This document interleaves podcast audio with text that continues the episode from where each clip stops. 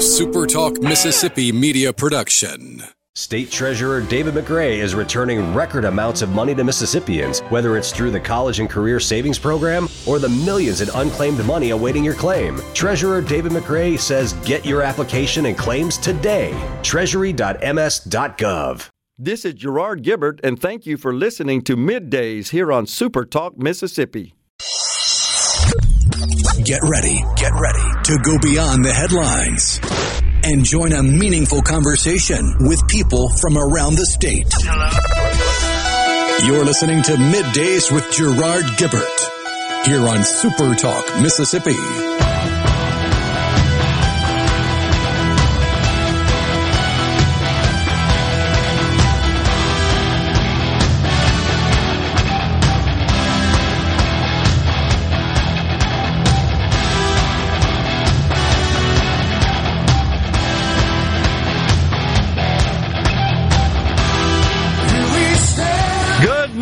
Everyone, and welcome to Midday Super Talk Mississippi. I'm your host, Gerard Gibert, along with Rhino in the Element Wealth Studios, guiding you through the middle of your day with facts, fodder, and fine music on this. Friday, y'all. Heck yeah. The sun is shining out there, a little chilly, but we are almost at the midway point of February. Hard to believe. Which means we're in the middle of full spring. That's right. Because it's going to get cold Oh, again. yeah. They're, it? they're pretty much guaranteed to have another cold snap between here and the end of winter. No doubt.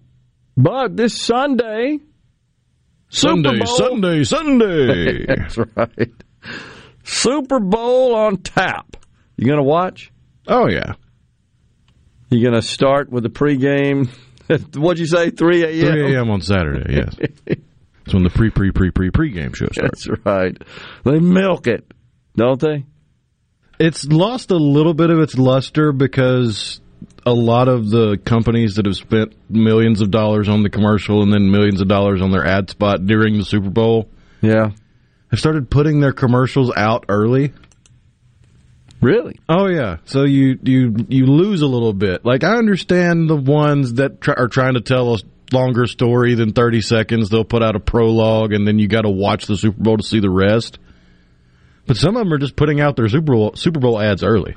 Just going ahead with it. But they're not paying Super Bowl tag, though, price tag. I mean, they're still paying to run it during the Super Bowl, so it, Right. it seems counterintuitive.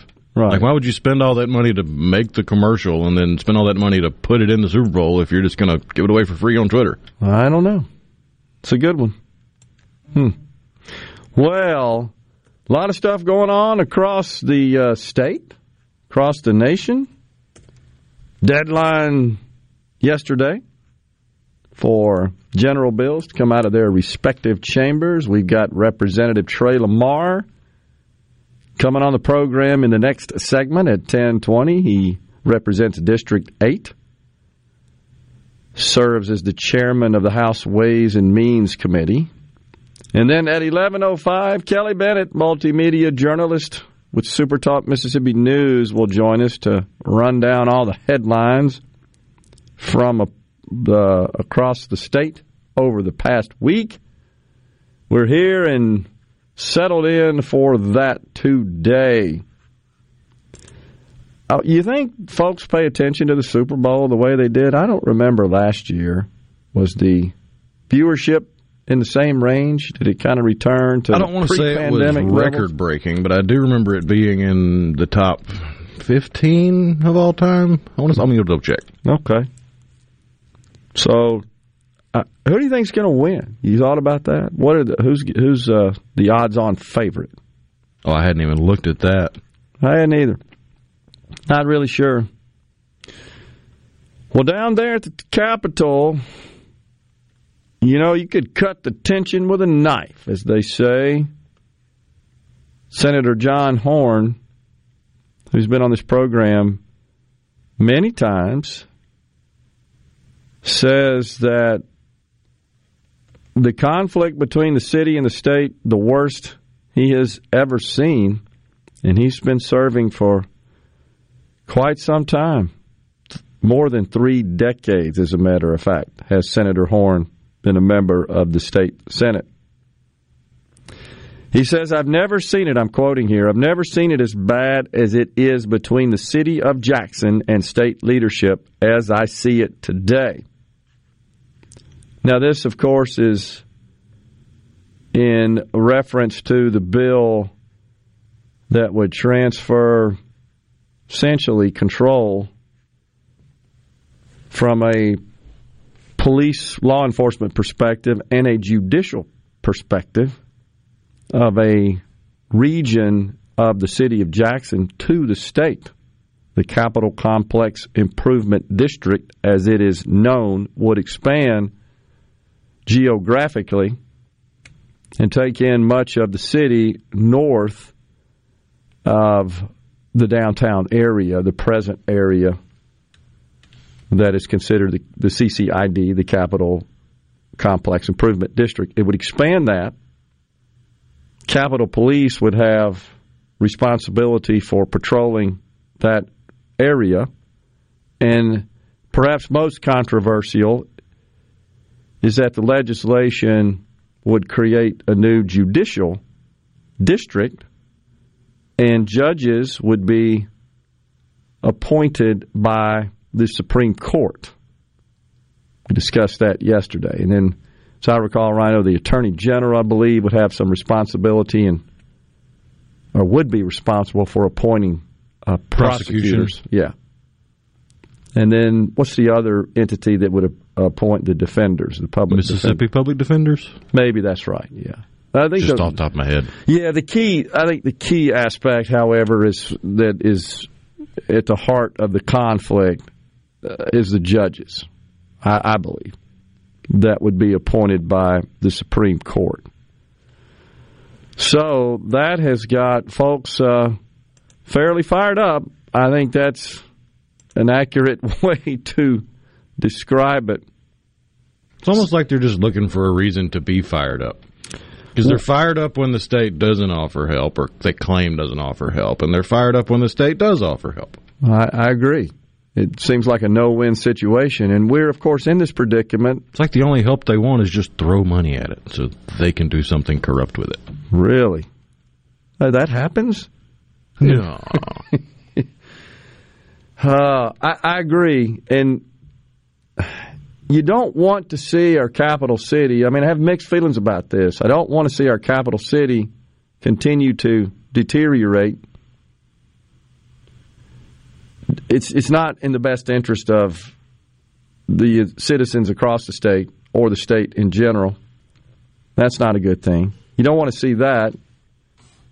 You really don't want to see the state, in my view, get involved in governing to some extent. It's not full governing, but certainly being in charge of law enforcement, which is going to require expansion of Capitol Police, and then establishing this new judicial district. I'd rather see the state focus on matters that are more germane to the state. But on the other hand, I understand the capital city is beset with a, a panoply of problems. Uh, crime, obviously, is a huge issue.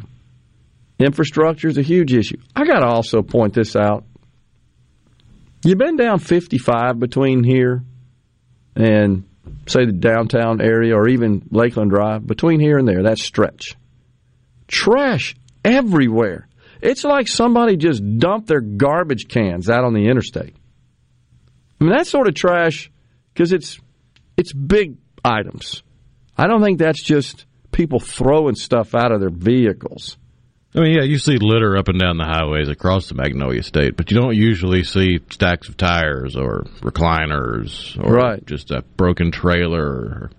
It's a lot between the here and the three or four mile stretch south of our position on 55. It's disgusting. It's at a minimum, it's a huge eyesore, and it. You know, I think about bringing people in here from out of state and traveling that stretch.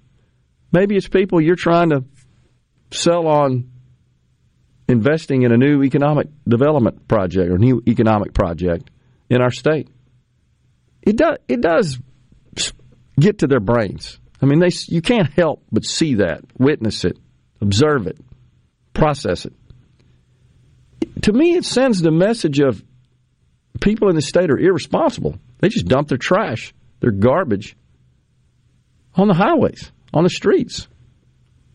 Doesn't really project the state in a positive way. And I happen to believe it's inconsistent with the feelings and the sentiments and the attitude of most people in the state. It's like everything. It's I think it's a handful, a minority of people who are dumping their trash out there. But it's everywhere in the city of Jackson for sure. Man, it's um, disheartening. I just happen to notice that the last few days. It just seems like it's increased. Certainly in the volume of trash that's littered about on our interstates, on the in the median and on the, the banks, certainly under the overpasses and uh, just just off to the side of the of the roads there, separating the interstate and the frontage road. Just doesn't look good. Doesn't send a good good message. Representative Trey Lamar on middays next. We're in the Element Wealth studios.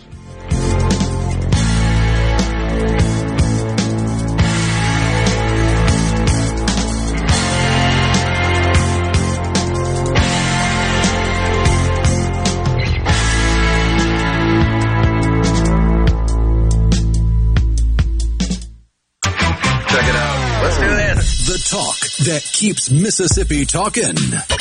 Middays with Gerard Gibert Let's get on with it. on Super Talk Mississippi.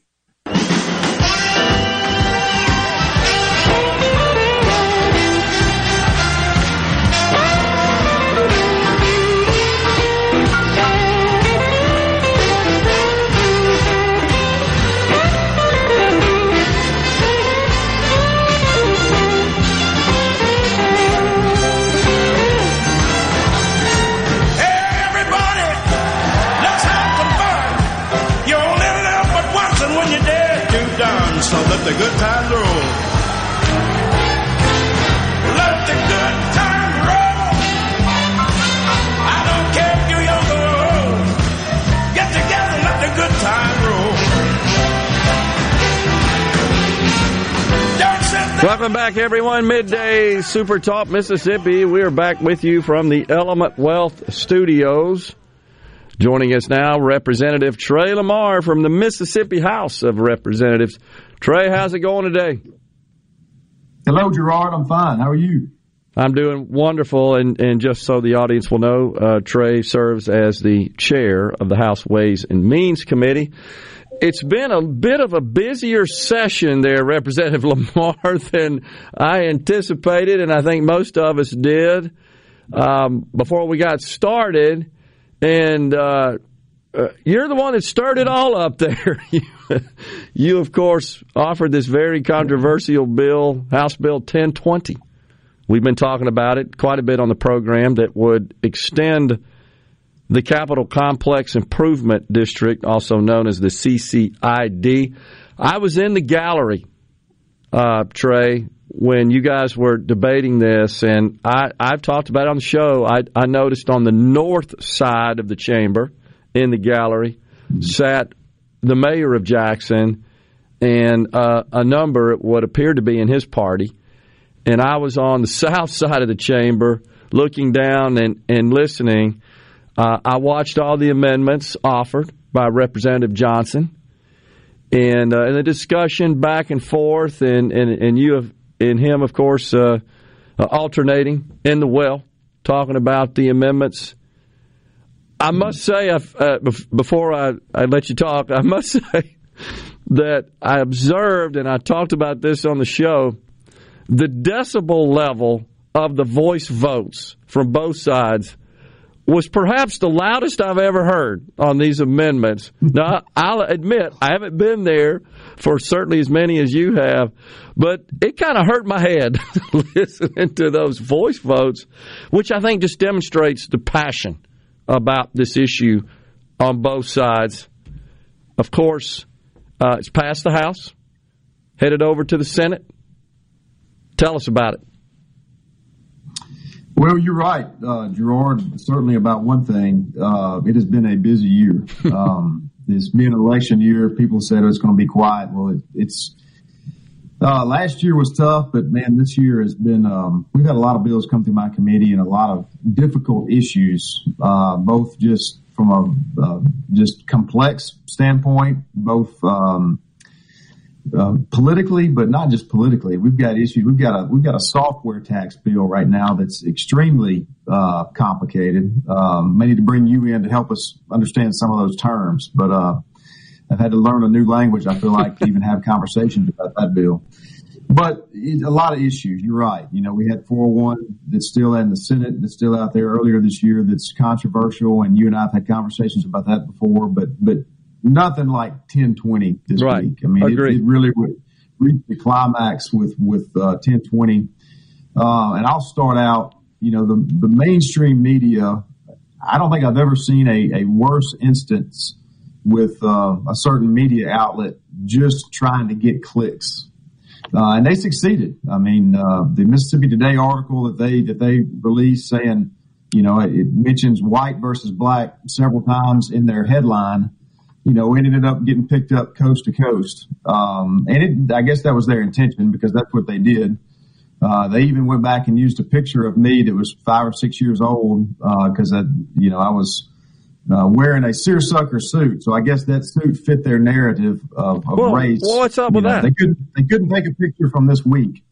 Um, yeah, go back and look at the article. You'll see the picture of me is about five years old. Okay. So, um, but so anybody who picked up on that or just used that as the clickbait that the that the headline uh, solicited uh, would automatically believe or assume um, that this was all about race when the bill itself never mentions race. It has no racial uh, intent or animus uh, whatsoever, and I would argue no racial effect. Uh, we had many of those conversations on the floor.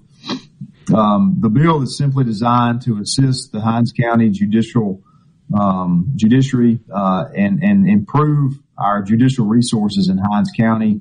I said this from the floor a couple times. I believe law enforcement uh, is only so good as the judiciary that backs it up, uh, and you know we've got a severe backlog uh, in the Hinds County judicial system uh, and our criminal courts there, and really we're just trying to help. Um, that's all there is to it. I, I hate that the theme that so many people saw was the racial part of it, but I, I chose to not get down into that gutter. Uh, and I chose just to stick to the facts, and that's what I'm going to continue to try to do um, going forward.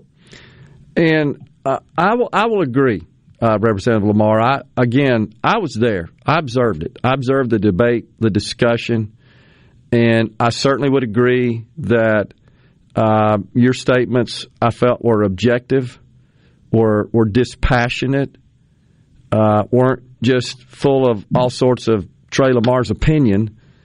Uh, but really more about hey, we got a problem and we got to fix it. And I just I felt like that amendments being offered in, in the discussion about those amendments were sort of designed to to divert and pivot the discussion to one of oh no this is all rooted in race, and I wonder if that's not being driven uh, by what we're seeing on on a national basis.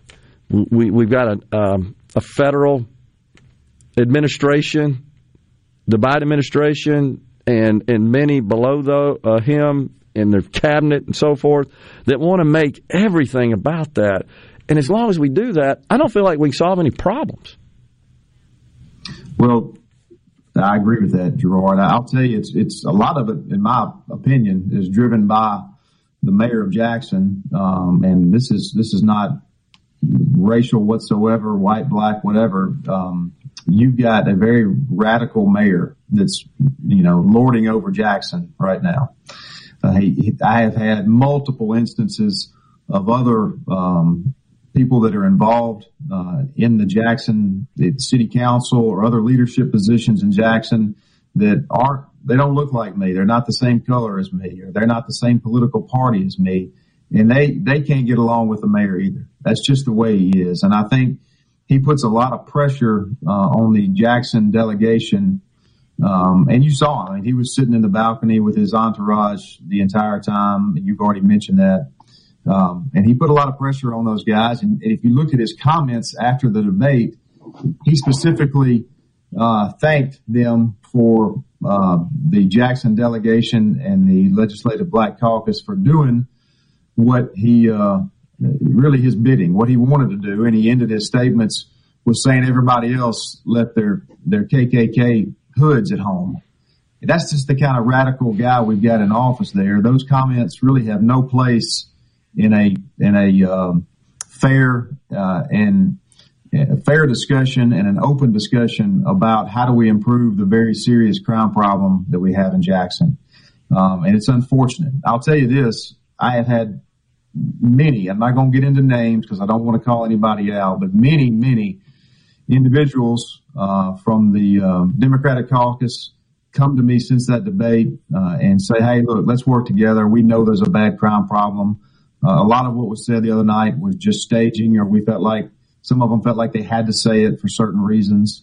Um, but they acknowledge the crime problem and they want to sit down and work with us to to try to improve it. Um, it there are many people in the in the Democrat Party and the Jackson delegation that that recognize that, and I've told every one of them I welcome those discussions. Uh, I, I look forward to working with you. I'm going to look past a lot of the comments that were made um, this past week. Um, even though I've, I and my, my leadership in the House have been called a racist, you know, everywhere from California to New York this week, we're going to look past that and we're going to try to be the bigger persons and uh, continue to work with them to improve the capital city of Mississippi. Trey, what was your motivation personally to author this bill? Uh, it's uh, not really something you'd consider uh, core to Ways and Means not a matter there. Of course, it's no. a general bill, but we got a break right here, and we'll let you answer that on the other side. But I'm, I'm just curious as to what your personal motivation was. We're coming right back with Representative Trey Lamar on midday. Stay with us.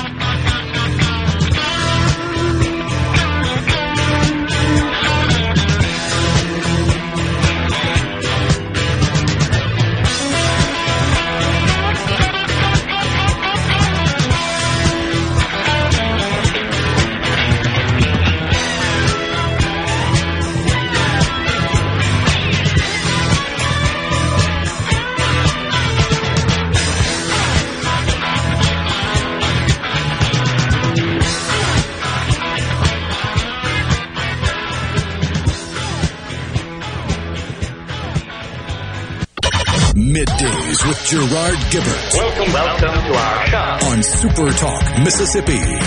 Okay, now you have a good one. Woo!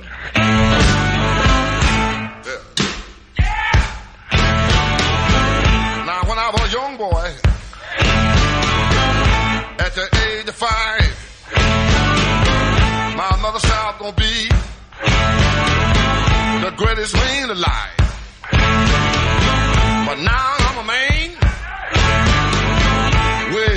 21.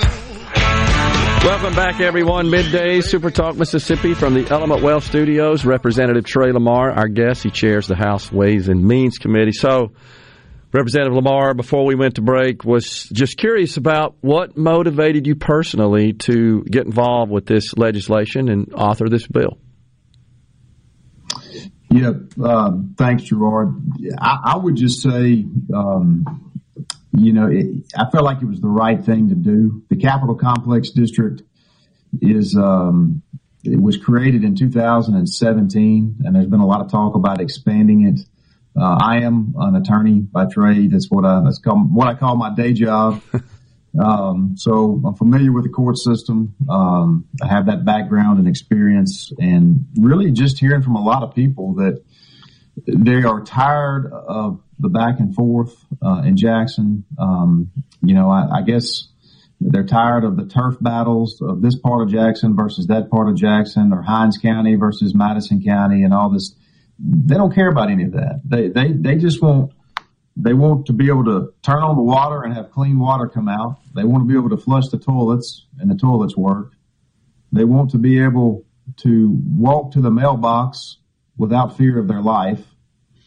Uh, those are three pretty basic things. Uh, and at the end of the day, I believe, and I, you know, came to the conclusion that Jackson is Mississippi's capital city. It does not belong exclusively to the citizens of Jackson the way some have claimed. Uh, it's all our capital city. And I know um, we don't have to look far, just the states around us, to show that, that some of the states that are doing better than we are have a thriving um, metropolitan area. And, you know, look at Alabama. Look at what some of the things that Birmingham has done. Look at what Huntsville has done. Look, go drive around Alabama's capital uh, in Montgomery and see see how nice it looks down there. Uh, go to Nashville. Uh, Nashville's its own entity in and of itself. I mean, it's not really comparable, but but Arkansas is. Go spend some time in Little Rock. Look look at some of the awesome things they've got going on in Little Rock. Um, Baton Rouge, you know, too. we don't have that Yet. Yeah, yeah, certainly Baton Rouge as well. Go go compare those those metropolitan areas in our surrounding states to what we've got going on in Jackson. And so, how much more our economy is doing great across the state, but how much more, um, you know, could our economy be ginning if we had a thriving metropolitan city in Mississippi? Um, and you know, I think um, Mississippi as a state as a whole uh, will benefit from a resurgence in, in, economic activity in the city of Jackson. And so those are just a few areas. Uh, I, you know, the economic part of it is one of them. Um, you know, we fund the CCID with tax diversions, and tax diversions come from from my committee. So that's really how the, the legislation ended up in the Ways and Means Committee instead of solely going to the Judiciary Committee. Okay. Um, but uh, some have asked me that question, but that's why it had, okay. it had a tax element in the bill. Um, you know, and I, my background with understanding the judicial system and and and all, and all of that, I felt like it was a good bill to present. And no, um, you know, my people in Tate County were not saying, "Hey, you better go down there and pass," you know, this CCID judicial bill for Jackson. But this is kind of bigger than that. I, I feel like it's an effort to to help not only the city of Jackson, but the state as a whole. Uh, and, and when all Mississippians come to Jackson, I want them to be able to feel safe and I want them to be able to come visit. And that, that's, that's good for the people who live in Jackson and for any Mississippian who wants to be, truly be proud of their capital city. And, and right now, uh, in a lot of ways, they can't be. Yeah, and that's uh, appreciate that. Appreciate your candor there, uh, Trey. Uh, what I, I, guess I really wondered, and, and you I think answered that. W- were you hearing from people, not just in Jackson but around the state, that said we got to do something and we need your help here? Was was that part of uh, what possessed you to take action here? Yeah, it, certainly it was, and and sadly, I have to admit that I'm here. We've heard all of us. A lot of leadership have heard from a lot of people that don't live in Jackson and say they, you know, there's there's an element out there that just said, let it go. It's too far yeah, gone. I heard it too. Yeah. Well, I choose to take a different approach to that. Um, you know, it it, it didn't, hadn't hurt me anything more than just some brain power and, and a lot of time. But I, I felt like if I'm gonna be down in Jackson this session, I might as well try to do something good. And, and this is, this was kind of the main thing that, that, that, um, we came up with to, to help the system. I mean, the, the criminal element in Jackson is real. We cited numerous statistics about that on the floor this week. Nobody can deny that. Right. Nobody can deny the serious backlog in the Hinds County judiciary. Um, you know, some of the merits of the arguments against the bill deal with, um, appointed judges uh, is a big one. That that's a red herring. I mean, there are four appointed judges uh, in Hinds County right now uh, that the Chief Justice and the Supreme Court has appointed to hear uh, a backlog of cases. Those judges' positions are being funded by ARPA money. That's just temporary. Hmm. It's going to run out soon. So, um, and, and, there are judges that are appointed. Eh, hearing cases all over the state. That, that's I tried to point out a lot of that um, during the floor debate. I'll give you an example where I'm from. Um, you know, where, where judges hear cases, they're not always elected from the county where they hear cases.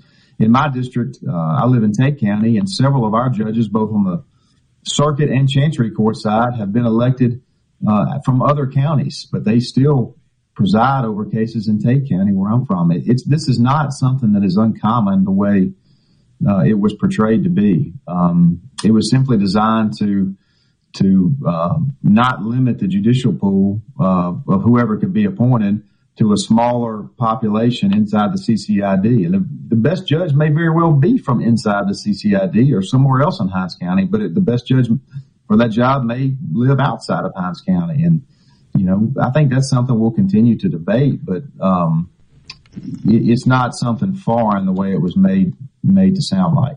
Yeah.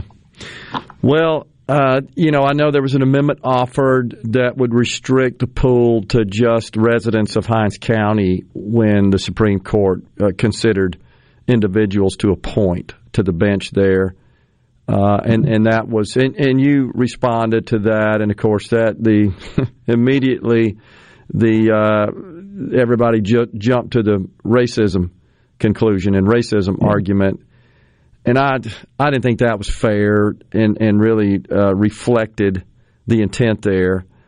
But I guess the bigger question is, Trey, how do we dispense with this grandstanding and this just attributing every single problem to racism and move on to let's let's analyze, consume, consider the facts, the data, and come up with workable solutions we can all get behind. I, I just feel like that in our whole country we're moving away from uh, that governing philosophy. Yeah, it, you know, I'm not one to give up. I, I, truly believe that the best way to do that is just to focus, to stay the course and focus on um, communication and better communication. Um, not get offended when somebody says something uh, and throws race into it, uh, and that's you know I'm trying to I guess be the bigger person there, um, and you know we'll see. But I've had several conversations with with uh, members of the Jackson uh, City of Jackson delegation that said, "Hey, look, we know there's a crime problem. We want to work on this. Um, can we talk?" And I said, "Sure, let's talk. Let's let's sit down. Let's let's communicate better. Let's figure it out. We may not always agree on what the best solution is. Yeah, but the communication, communication, and many many times uh, can uh, help so much with some of those." Um, help keep us from going. Some people from going down those avenues where they just get focused on things that really don't help us get to uh, get to a solution. In the time we have remaining, uh, Representative Lamar, can, can, you talk about how you, you guys came to select and carve out this particular geographic area of Jackson as yeah. opposed to an, another area? I'd be glad to. So, uh, the CCID itself was formed in 2017 stretches roughly from Jackson State University to the south up to a little north of the University Medical Center in the Fondren area. Um, the it's it's got a lot of zigs and zags in it. And last year, we turned over the Capitol Police to the Department of Public Safety and started trying to beef up the Capitol Police force uh, to assist with uh, helping Jackson Police Department patrol and provide law enforcement inside the CCID area. Well, if you're a law enforcement officer on the street and you've got your jurisdiction is limited to a specific area, you may have jurisdiction on street A, but a block over on street B, you may not have any jurisdiction.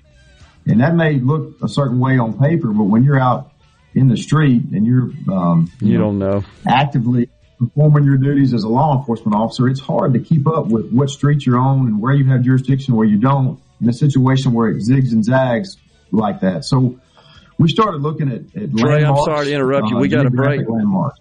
Can you hang around to continue that, and then we'll let you go if you can yeah. just continue that. Appreciate it. Representative Trey Lamar is our guest on I'm Middays. Good. Coming right back.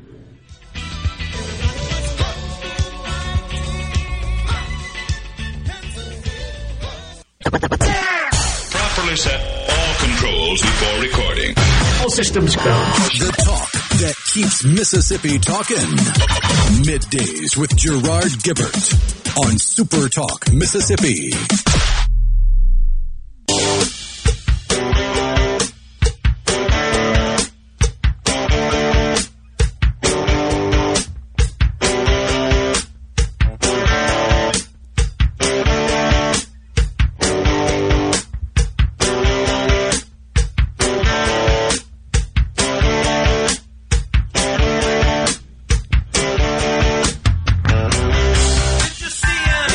Back, everyone. Middays.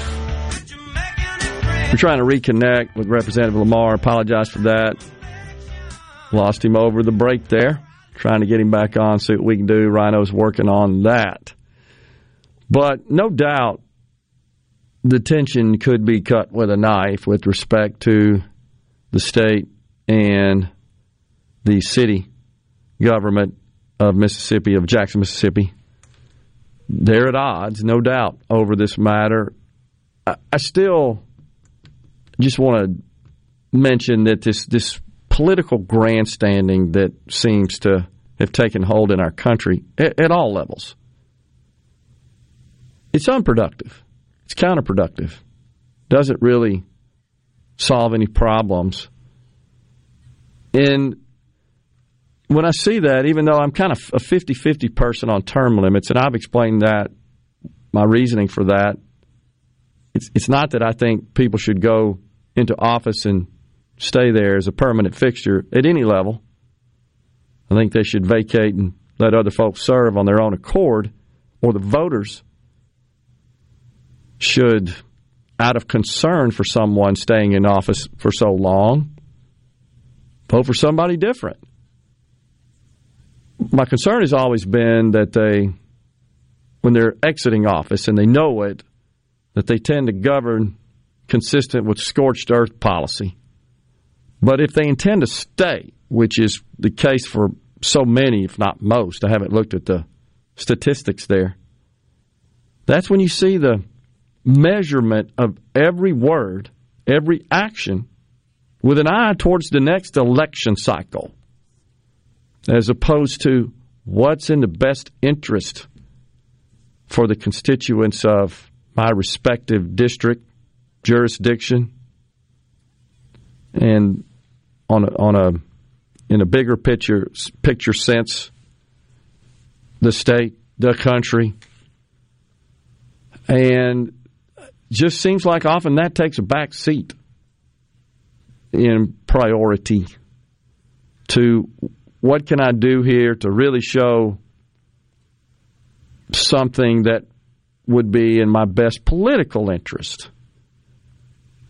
So you got folks in, in this case maybe on the floor, at least being recorded, is showing they're leaning on a controversial matter, public facing leaning, but maybe privately saying, but you know, I know there's a problem and we got to address it and we want to work together to do it.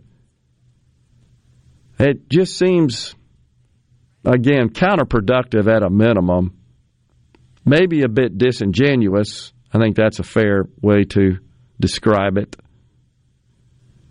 it and it's um, not in the best interest of the people. Calls into question the whole notion, the commitment to public service, which is what it's supposed to be. And I keep thinking back to our founders' vision, which I think had it right. You work in in the case of their time period, your work was on your own land to produce food to eat. it's what it was about. And then help your neighbors live. And uh, provide them housing and the other minimum staples of life at the time. And then you go off and serve for a while. Come back. Think about our first president. He did that. Said, I, I got to go back, even though they wanted him to stay. Imagine that today. Who would be so unselfish, so noble, so virtuous?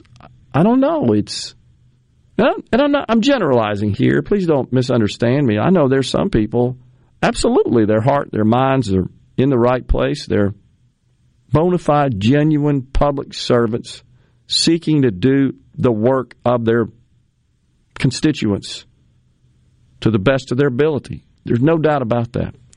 I'm sorry we couldn't get Representative Lamar back, and uh, I'll, I'll do my best to perhaps contact him directly and let him explain his rationale for it's a it's a reasonable question for uh, the area of the city that is taken in to the CCID should this bill become law. It's headed to the Senate.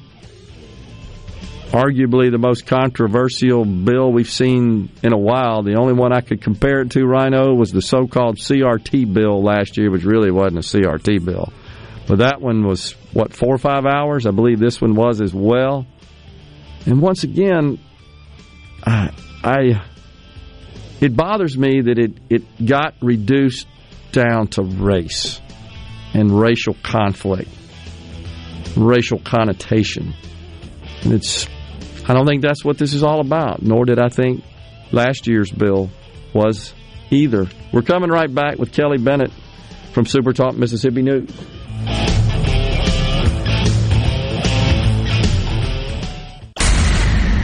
Welcome to the show that challenges you to think deeply, To think deeply. and look beyond political posturing. You're listening to Middays with Gerard Gibert here on Super Talk, Mississippi.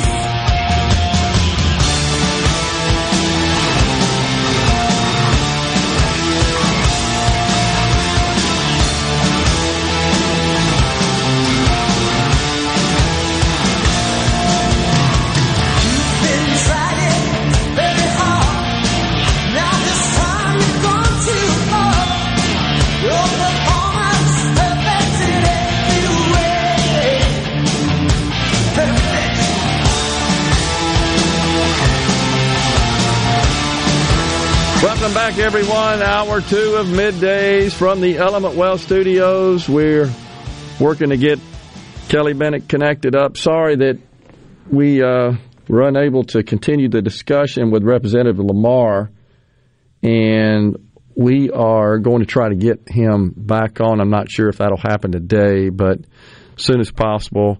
Uh, I really think that um, he was going to inform us at a, at a very detailed level as to uh, the rationale for carving out that particular area of the city of Jackson and incorporating that into the Capitol Complex Improvement District. Uh, I, I don't think that was a decision that was made without a lot of input and careful analysis. So, and I, and I don't want to speculate on the uh, the reasoning either at this point. really funny on the C Spire text line how the legislation legislature I think is what's meant there wanted to step in and help the city of Jackson when money is coming to the city from the federal government.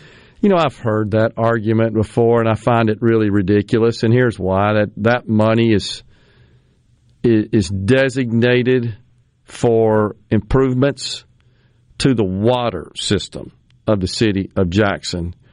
Uh, it's a, a, bit shocking to me that that figure comes in at $600 million, and I have no doubt that it is likely to be uh, challenged with um, impropriety. Concerned about that. I made that clear before that as long as the city of Jackson continues to adhere to its existing procurement policies, which provide preferential treatment to minority contractors or contractors that incorporate a significant amount of minority participation in their proposals, as, as long as the city provides favor in awarding those contracts, the citizens are not being served in an optimal fashion.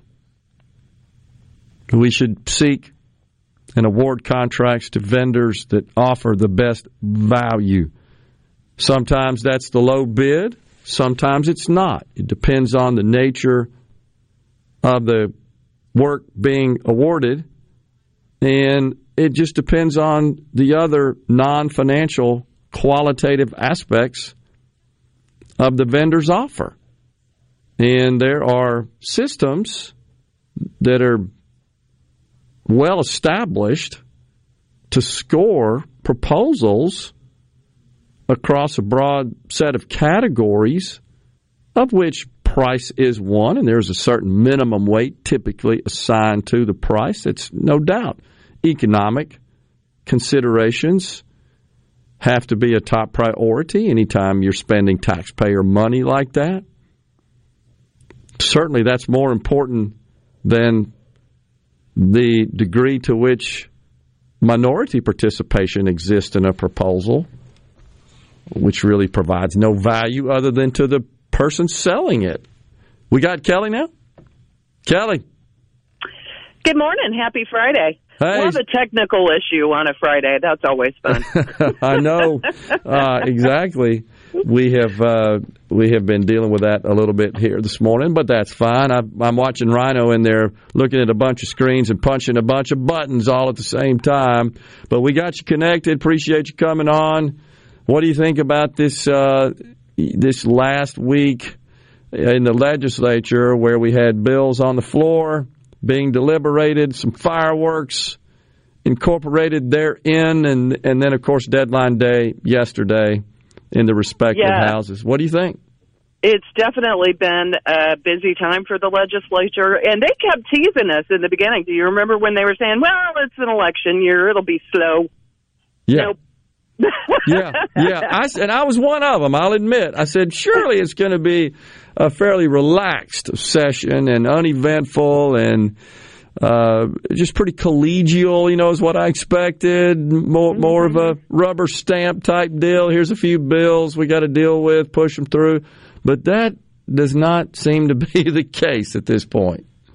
No, they've really been busy, but the, you know there were some issues at the forefront that were obviously going to have to be worked out, and one of the big ones was help for hospitals.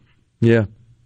So four bills have now moved through the Senate they're that are going to help with that. You've got the creation of two grant programs. One would provide provide lifeline money to hospitals. The other would help community colleges build out their nursing programs. Obviously, we're still dealing with the nursing shortage. Um, so there are some other things going on in there. Still no Medicaid expansion though. Right. Um, and that kind of had everybody divided. Another issue that's kind of related but being handled separately is legislation to extend postpartum coverage for Medicaid recipients hmm from two months to a full year. That's gone through the Senate. So now what happens is they start mixing. This Senate bill now goes to the House. They're going to look it over, see what they think. There could be more debate. We've got one more big deadline coming up. So this week, Thursday, was the general bill deadline. Uh, we're still not hearing a lot about these big money bills, and that's because that deadline, I believe, is on February 22nd when Right. that happens. So it's going to happen pretty quickly. But I would imagine that's when we're going to start hearing more about possible tax cuts, which I think a lot of us would love to see them work further on that. Um, course, there's been a lot of talk this week about Jackson. Do you bill based on your property tax, your property value, or do you bill based on usage? I loved what Representative Bounds said this morning. Uh, he said, Where are they getting this idea that you do it on property tax assessments? Nobody does that. I don't think anybody does that in the country. And what was the response? Did anybody Um, rise to address that? well, legislation is in the works so that they're going to be forced to do it on usage. So this idea for a lot of our lawmakers in Mississippi, anyway, seems to have come out of left field. Um, now, being the uh, the Coast multimedia rep, I got to say I was a little disappointed that legalized mobile sports betting isn't going to happen this year. Right. What they did instead was create a task force to study the issue. And the reason I find that disappointing, Jay McDaniel, the executive director of the Gaming Commission, has told us in the past, you know, we could make this happen really quickly. It's up to the legislature to start the clock. So do we want to keep studying the issue or do we just want to make it happen? You know, the geofencing technology is out there. Right. And if you think people aren't doing it illegally Right. already, you know, you're wrong. So we need to jump on this. This is millions of dollars that the state could be using. Yeah, and it's just hard to believe that we can't seem to get that through. Do you have any sense of? I mean, obviously the casinos, I would believe, are lobbying in opposition to this. Is is that what's driving?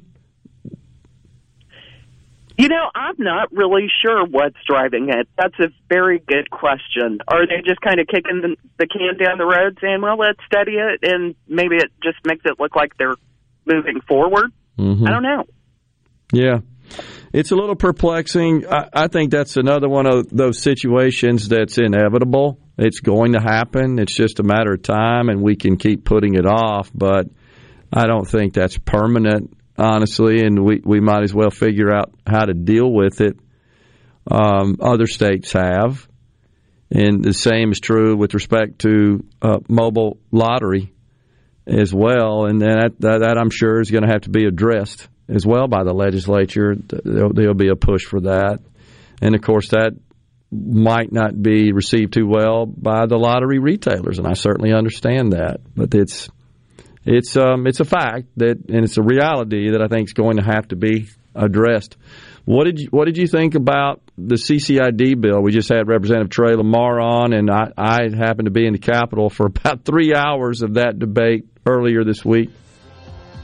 We're uh, yeah. we're up against the break. It took us a long a uh, little bit to get you connected. Can you hang on and answer that on the other side sure. of the break, Kelly? Okay, we got Kelly Bennett, multimedia journalist for Super Talk Mississippi News, and we're coming right back in the Element Wealth Studios.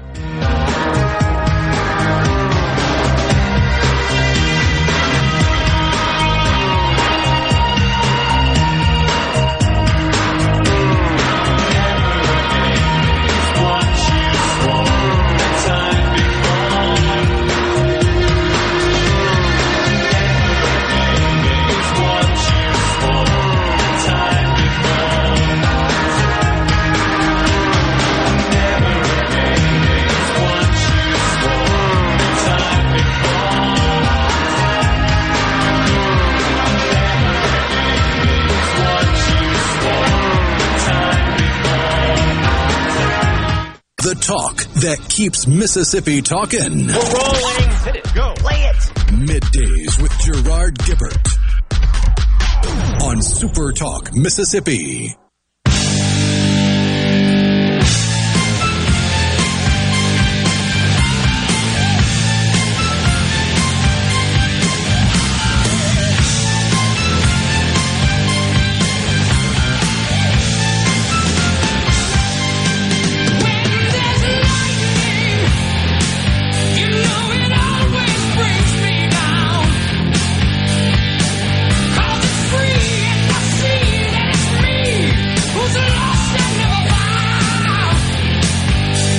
Are back in the Element Wealth studios with Kelly Bennett, multimedia journalist, Super Talk Mississippi News.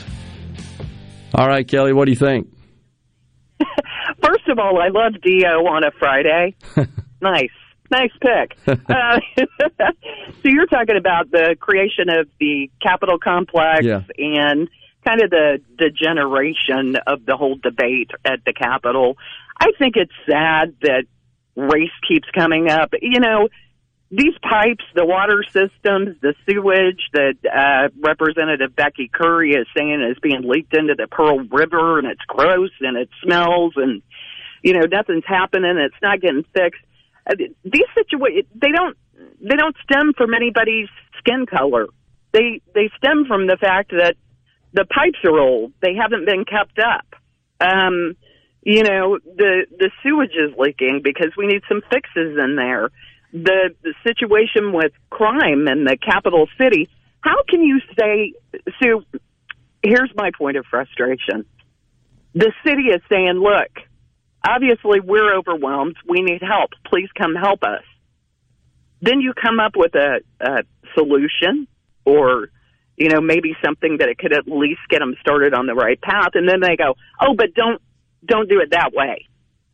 Right.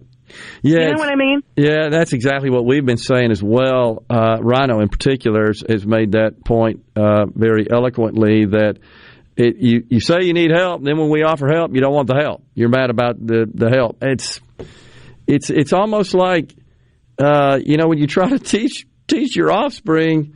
you're always you always graciously accept a gift from a person. If a person is, willing to take their time and their treasure, whatever the case may be, and provide you with a gift, you may not like it, but you still smile and accept it and uh, and are grateful for it, express gratitude for it. But what we're getting here is not that whatsoever. I mean, so the, the state seems to at least be trying to come up with something to help. They haven't offered any alternative plan that would address Right. these serious issues.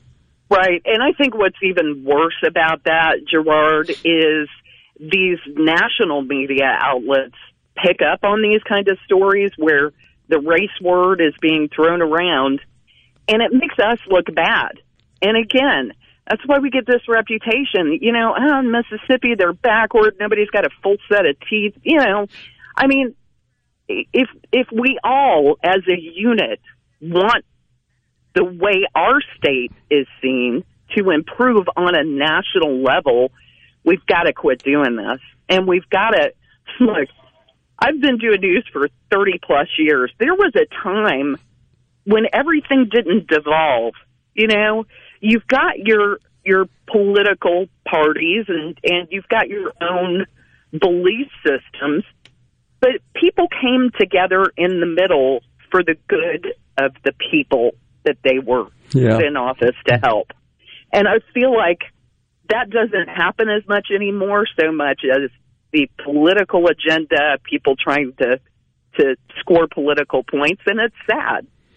And unfortunately, all the political points it seems today, or the political rhetoric that is is is mostly spewed, is cultural in nature, and and these are, uh, or certainly even if it's an economic issue, they they tend to devolve that into one of culture, which is really what's going on here. This is this is a a, a matter of of uh, trying to help the city out because it, it can't seem to get adequate staffing in its police department to patrol the area.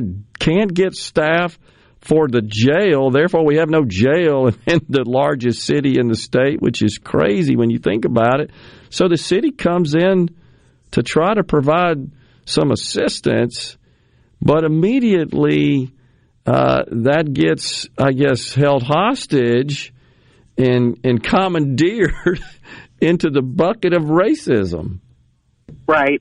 And, you know, some of the things that have been said about the white sheets and, you know, that kind of stuff, it really is offensive. Yeah, And- the mayor said and- that, of course. yeah. And, and I mean, it, it's, and it, it accomplishes nothing. That's the most frustrating part is us voters, the residents of Mississippi, the taxpayers that are paying attention to what's going on are going, and how is this debate helping to solve the problem? It's not. It's not.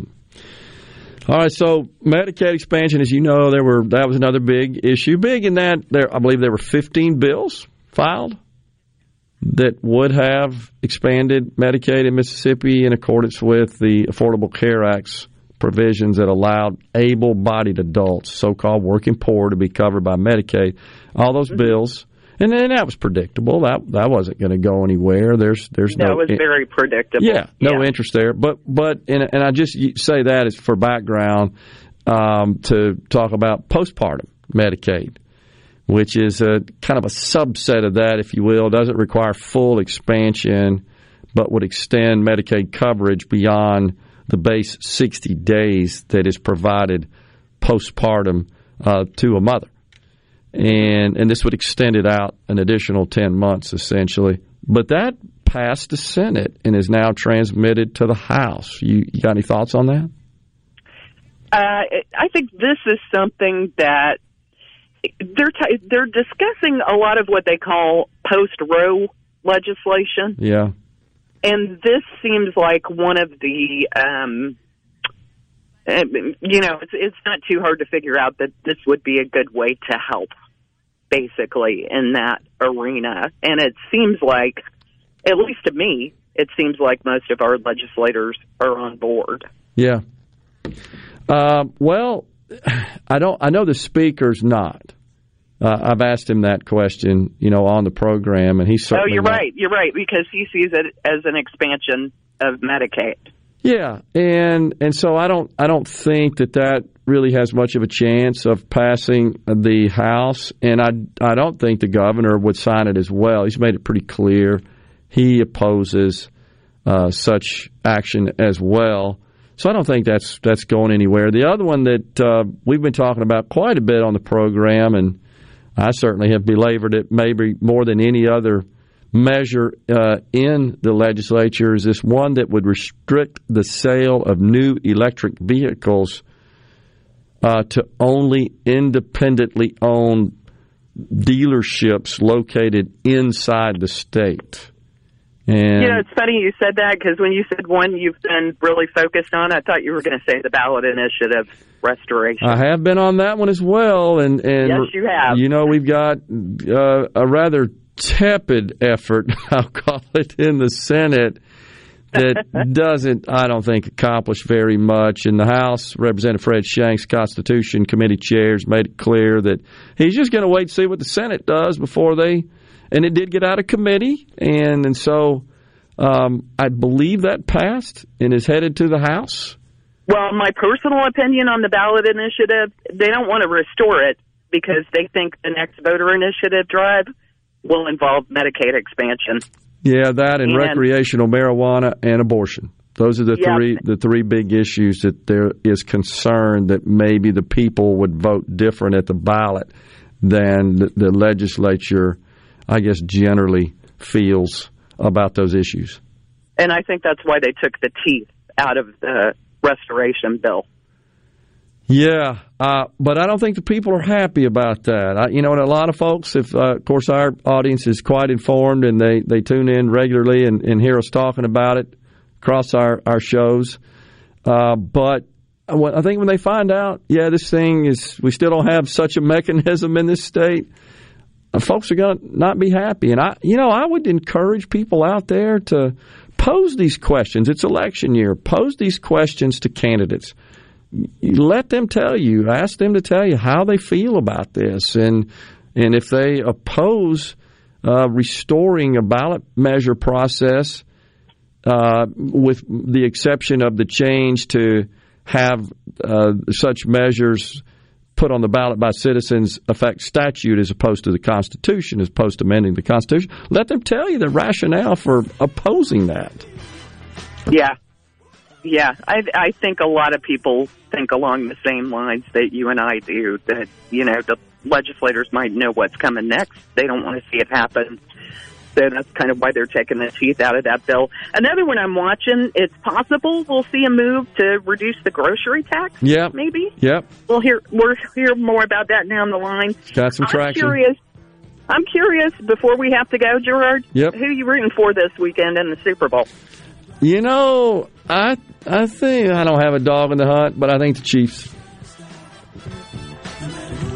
Yeah. I think right. so. Yeah, that's where I am. How about you? Uh, I don't have a dog in the hunt either. I used to date a guy that was a big Eagles fan, though. I'll Okay. go with the Eagles. Okay, Just we'll to see. make it interesting. we'll talk again next week. Thanks, Kelly. Thanks a lot. See ya. Hey, is everybody ready? I'm ready. Ready here. Middays with Gerard Gibert on Super Talk, Mississippi.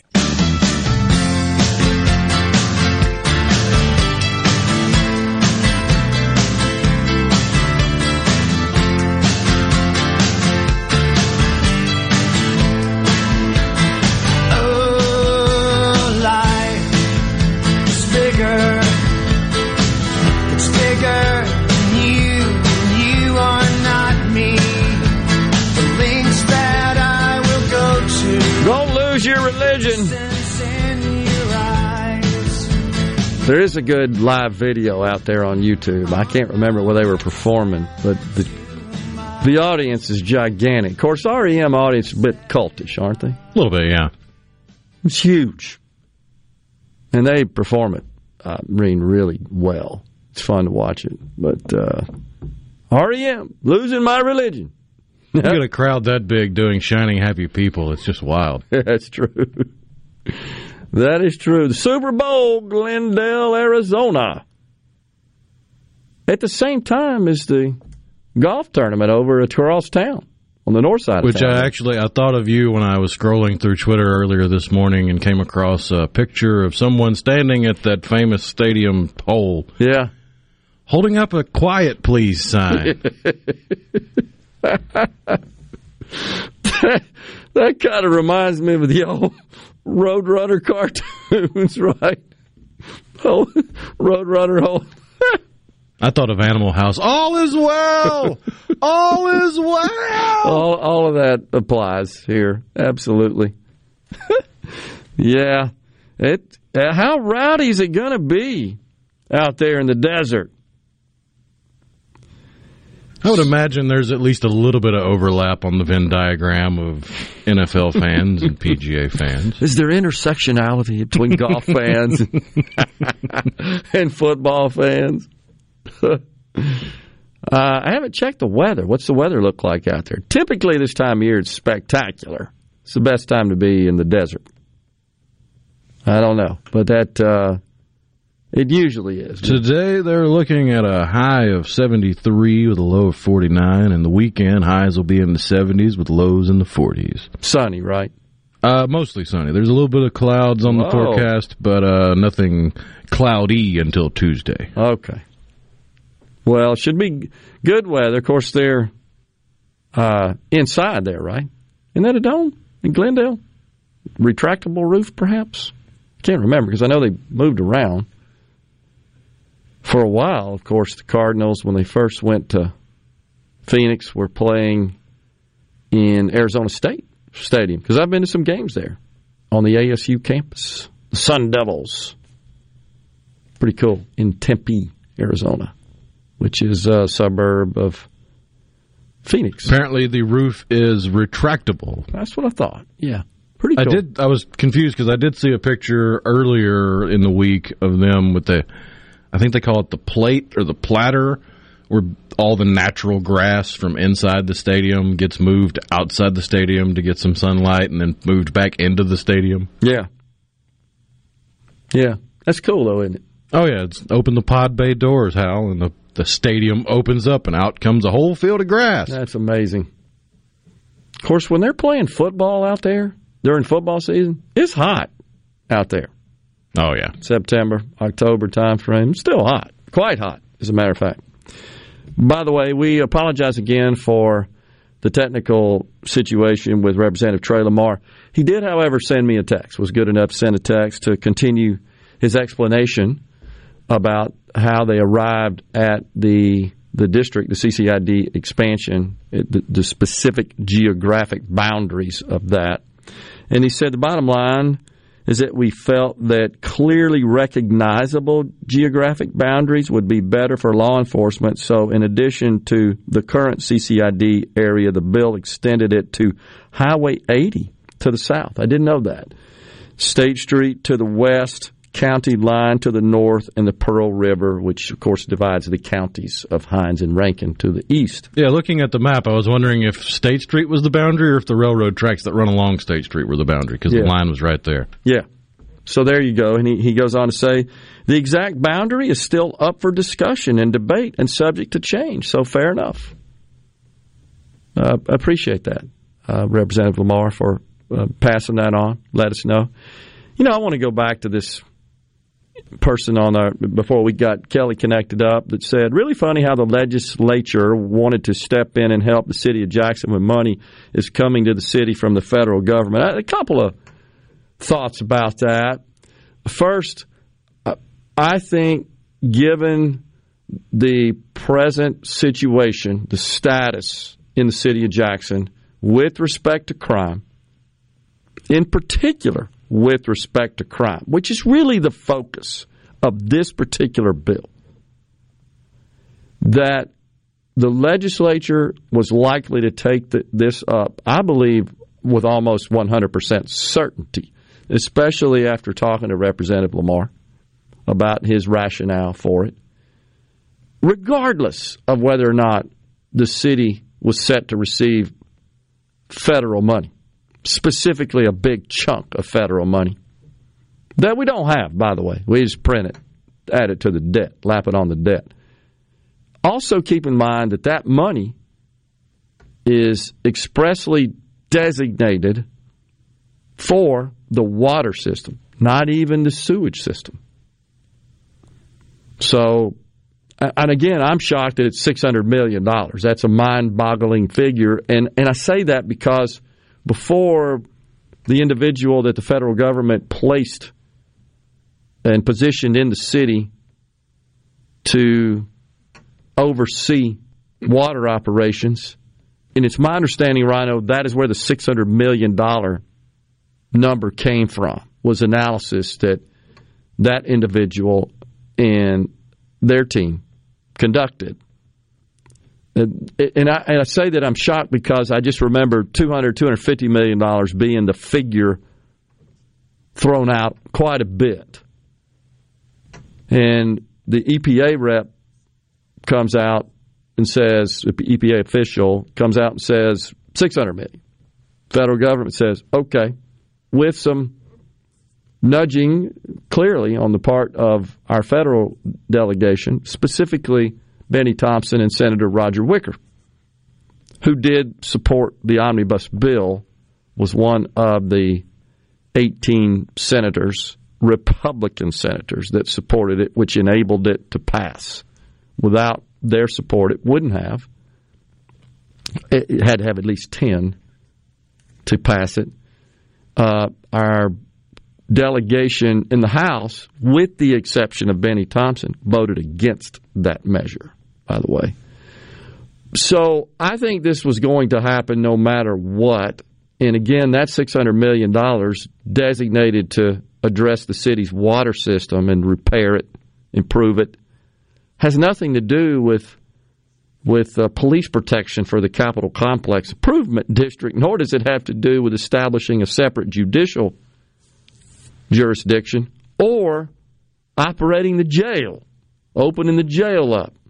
It had nothing to do with that. So I, I can't I can't connect those, and I don't think that this action was grounded in that. And I know that's a popular thought by people who generally oppose this action. I wish this wasn't necessary. I just wish the state could stick with state matters and we could rely on those who are elected essentially to govern and manage because municipal government is more of a management function because you've got so many assets and so many services that are directly provided to the citizens within the boundaries of the municipality. Perhaps more so, I would say, than state, if you think about it. It, I mean, and because keep in mind that when you look at uh, the police department, now I understand we have a highway patrol that's responsible for uh, patrolling the highways across the state, uh, but a little bit more limited relative to a full municipal police department in terms of their responsibility um, and their purview. So you got that, and then you've got water systems, sewage systems public works, as they are called. It's it, and then road infrastructure, and I know the state does that, but state legislators, I think it's fair to say, Rhino, and state elected leaders aren't as directly involved in those functions. We have agencies that do that, that are appointed, generally speaking, uh, by our our statewide leaders, governor, lieutenant governor, Speaker of the House, depending on the agency, and then they manage it.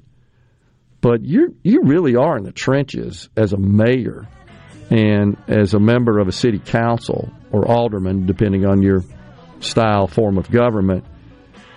And unfortunately, what's happening in the city of Jackson is just abject failure. I don't see how any clear thinking person can't acknowledge that and wouldn't acknowledge that.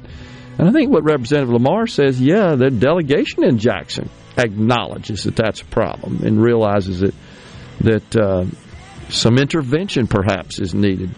How to accomplish that is a different story, and I don't think there's anything you could do that would be received positively by the mayor. Anything. Because I think he sees it as an indictment of his performance. Well, it kind of is. Let's call it what it is. Coming right back on midday. Stay with us.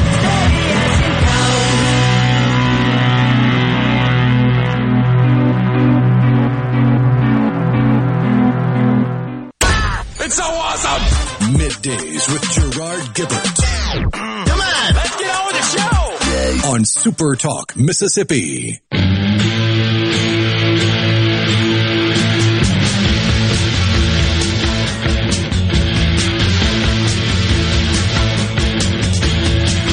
man, ah, leave me alone, you know. Hey man, Henry, get off. Welcome back to Midday Super Talk Mississippi on this Friday, y'all. And that means it's time for In a Mississippi Minute with Steve Azar. That's coming up today.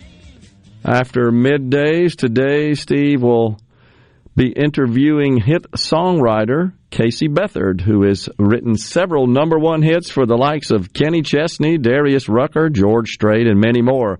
In a Mississippi Minute with Steve Azar is presented by visitmississippi.org. You can hear the show each Thursday and Friday, 1 to 2 p.m. on most Supertalk Mississippi stations, supertalk.fm, and available everywhere you listen to podcasts.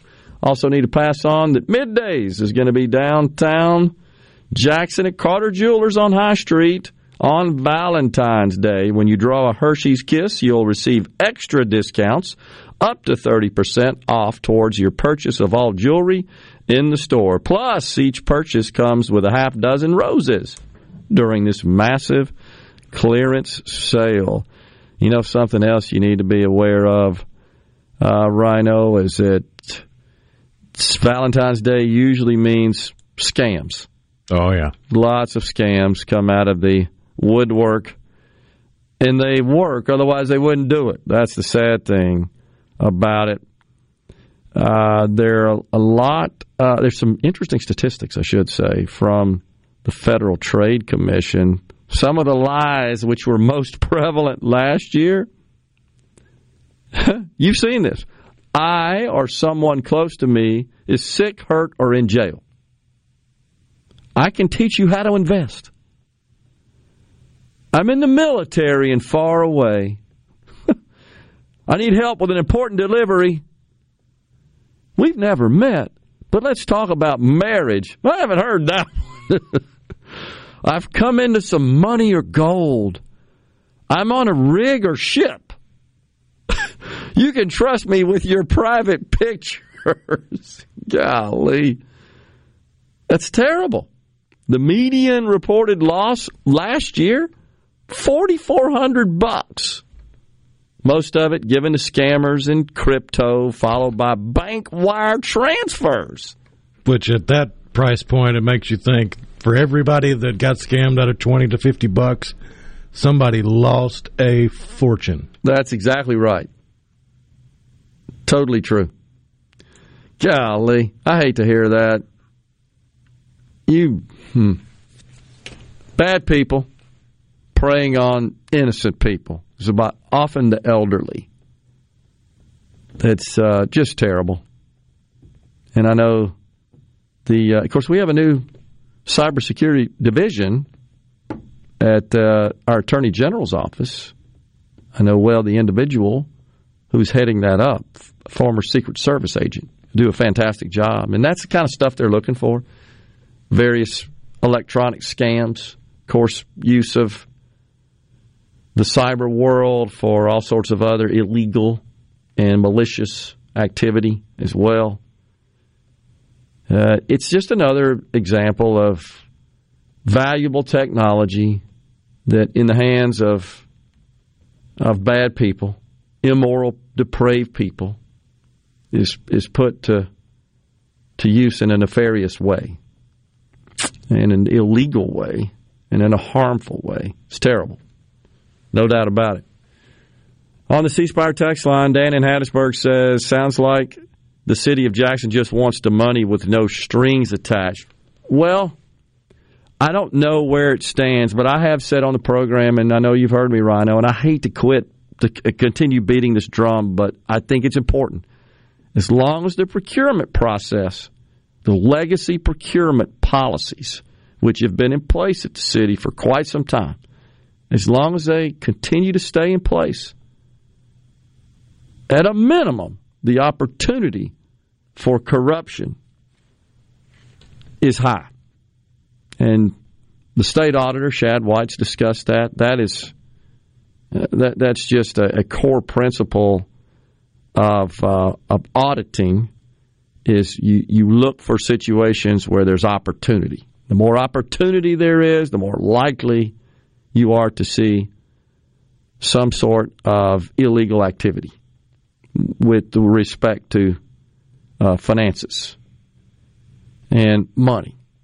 So, yeah, the the current procurement process, which by the way is followed to a great extent in a similar fashion in the federal government, numerous municipalities, not so much at the state level, but very common at the municipal level, uh, to have implemented these policies that give advantage uh, based on, again, your physical immutable characteristics, not any consideration or less consideration for, or certainly not prime consideration for, the best value. You know, like the most qualified person or party to uh, address a certain project that is being procured.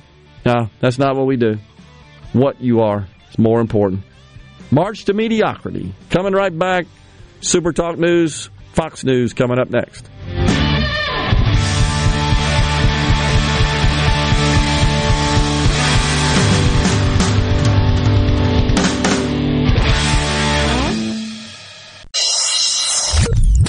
Get ready, get ready to go beyond the headlines and join a meaningful conversation with people from around the state.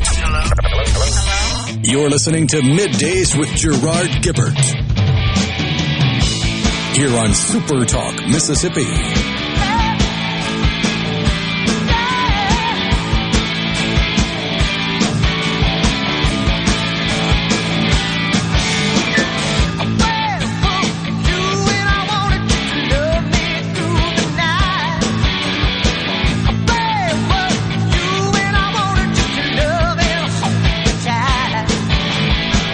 Welcome back, everyone. Hour three of middays. We are live from the Element Wealth Studios on this Friday, y'all. The sun is a shining.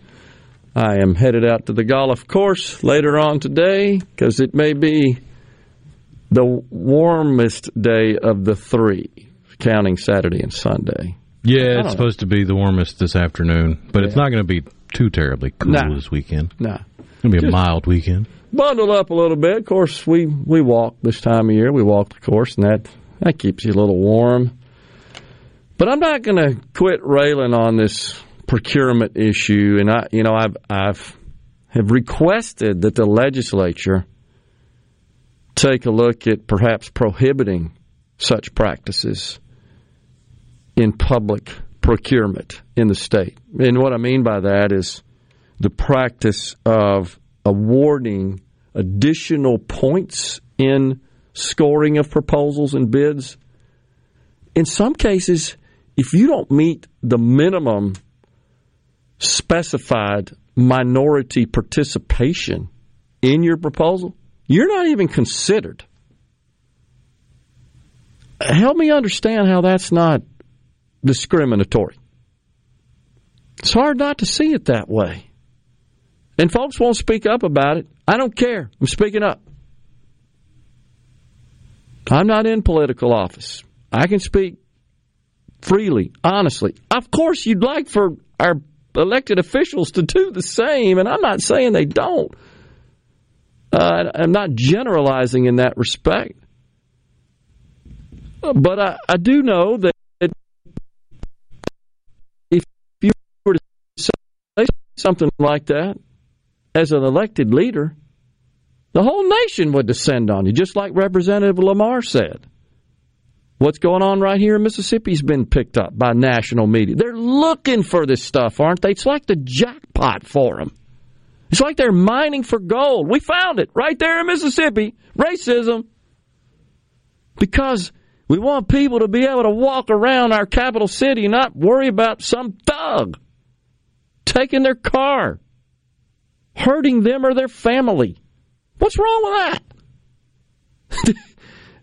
oh, gosh. But no, everything gets attributed to it's a black and white thing.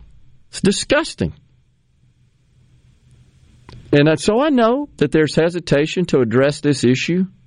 And you'd like to think you wouldn't have to, honestly, pass such a law that municipalities would realize that, you know, our job here is to spend taxpayers' money as efficiently as possible and in a way that produces maximum return on the taxpayer investment. It's amazing that you even have to to talk about that. That seems I think most persons on the street, the average person would say, "Yeah, well that makes sense. That's kind of how I run my household." For the most part. And so now scoring these proposals depending on again the nature of what you're buying. If you're buying something very complex that requires uh, lots of sophisticated knowledge, experience, capability, the lowest price may not be the best, but it, needs to be a consideration.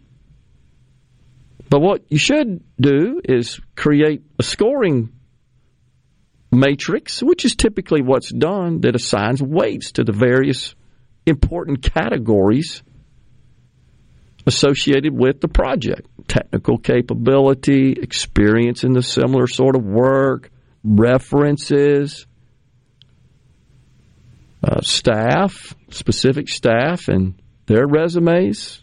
I've done tons of proposals in my career where you had to include resumes of the staff that you were going to proposing to assign to the project, subject, by the way, to the buyer's approval. I've dealt with that before. That's pretty common. And by the way, you typically enter into contracts that allow the buyer, the customer, to request that a person be removed from the project.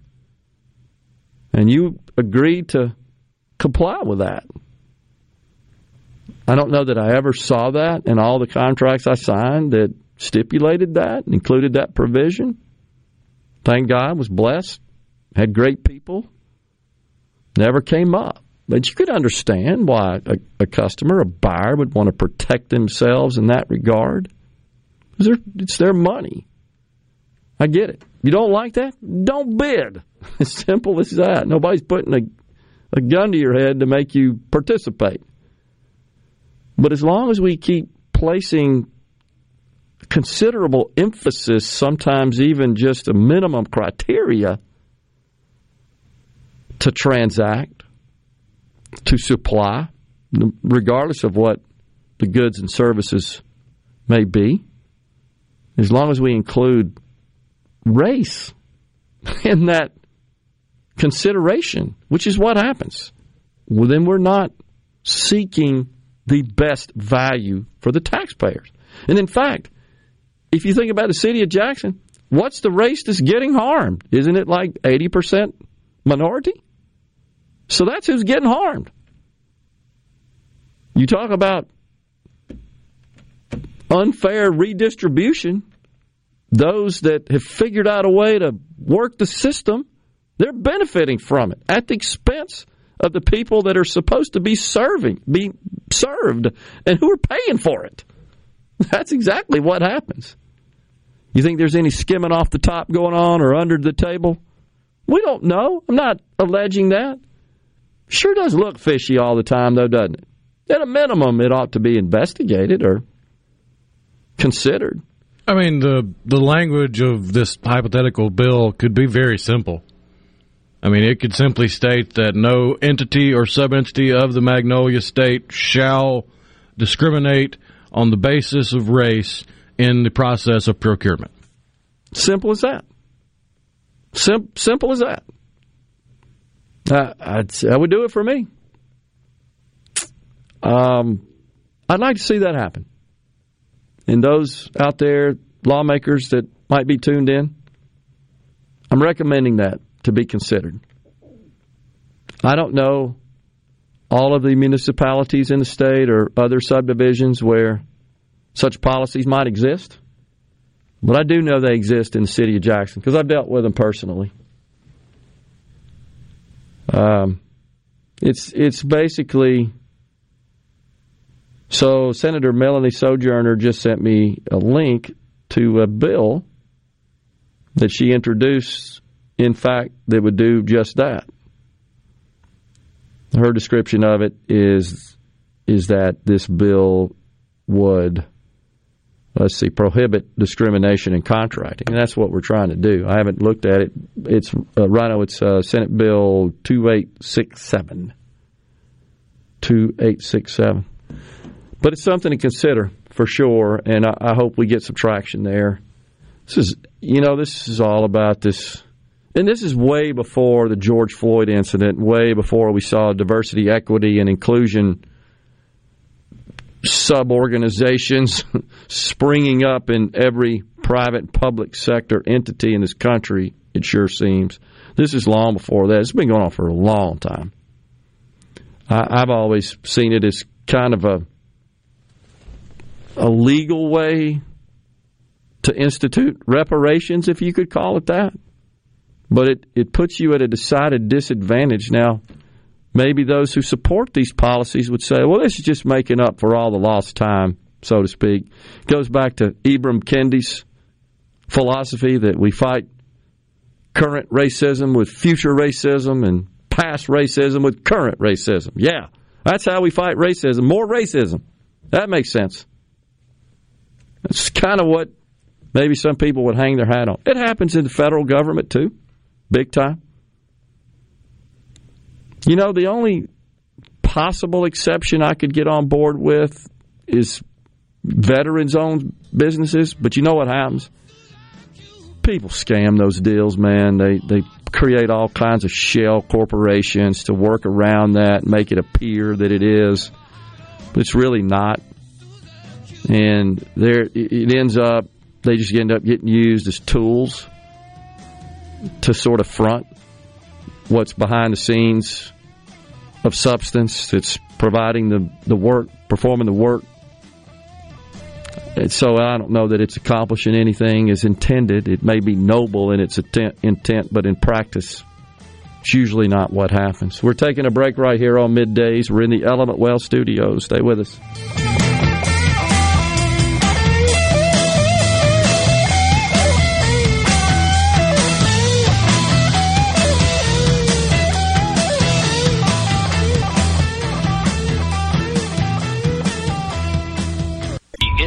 This program. Gerard Gibert. Here we go. This is huge. Huge, huge news. Huge, huge, huge news. Huge. You need to listen to this. Middays with Gerard. Super Talk, Mississippi.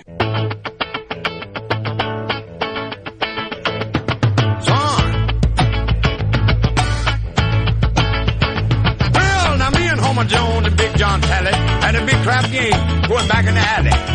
And I kept rolling them seven and winning all them pots. My luck was so good I could do no wrong. I just kept on rolling. There you go, Gary and the Bird. Jerry Reed. He also requested the great Kenny Loggins. I'm all right from Caddyshack. We might have to get to that one. So I looked up Senator Sojourner's bill.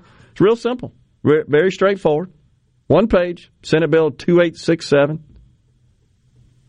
And I agree with this legislation. It died in committee on January the 31st, referred to accountability, efficiency, and transparency on January the 16th. Real simple. Says an act to prohibit the state of Mississippi and its political subdivisions from discriminating against or granting preferential treatment to any individual or group on the basis of race, sex, gender, sexual orientation, color, ethnicity, or national origin in the operation of public employment, public ed- education, or public contracting, and for related purposes. I think that's the legal way of saying what I've been preaching, if I'm not mistaken, which just seems to be common sense fairness to me. Preferential treatment is exactly what's happening. This legislation would simply stop preferential treatment. How could anybody disagree with that? I'd like to hear their rationale for voting against this. You offered a plausible ex- explanation if you'd care to share that. Oh yeah, don't, once I'm you good. once you put the the cloche of politics on top of it and apply a little game theory, you realize that if you pass that bill, well the media and the left are immediately going to pounce and say, "Ah, see, we told you so. They've been racist this whole time." So, awarding on the basis of, I don't know, merit, performance, capabilities, qualifications, past history, reputation, value is racist? Well, therein lies the problem. Therein lies I the didn't problem. say their argument was based in fact. I'm just saying what they would say. Well, you know what I would ask of those who voted against this? Have they ever dealt with this situation? I have. I have dealt with this. I have lost because I didn't fit the profile. I've been discriminated against.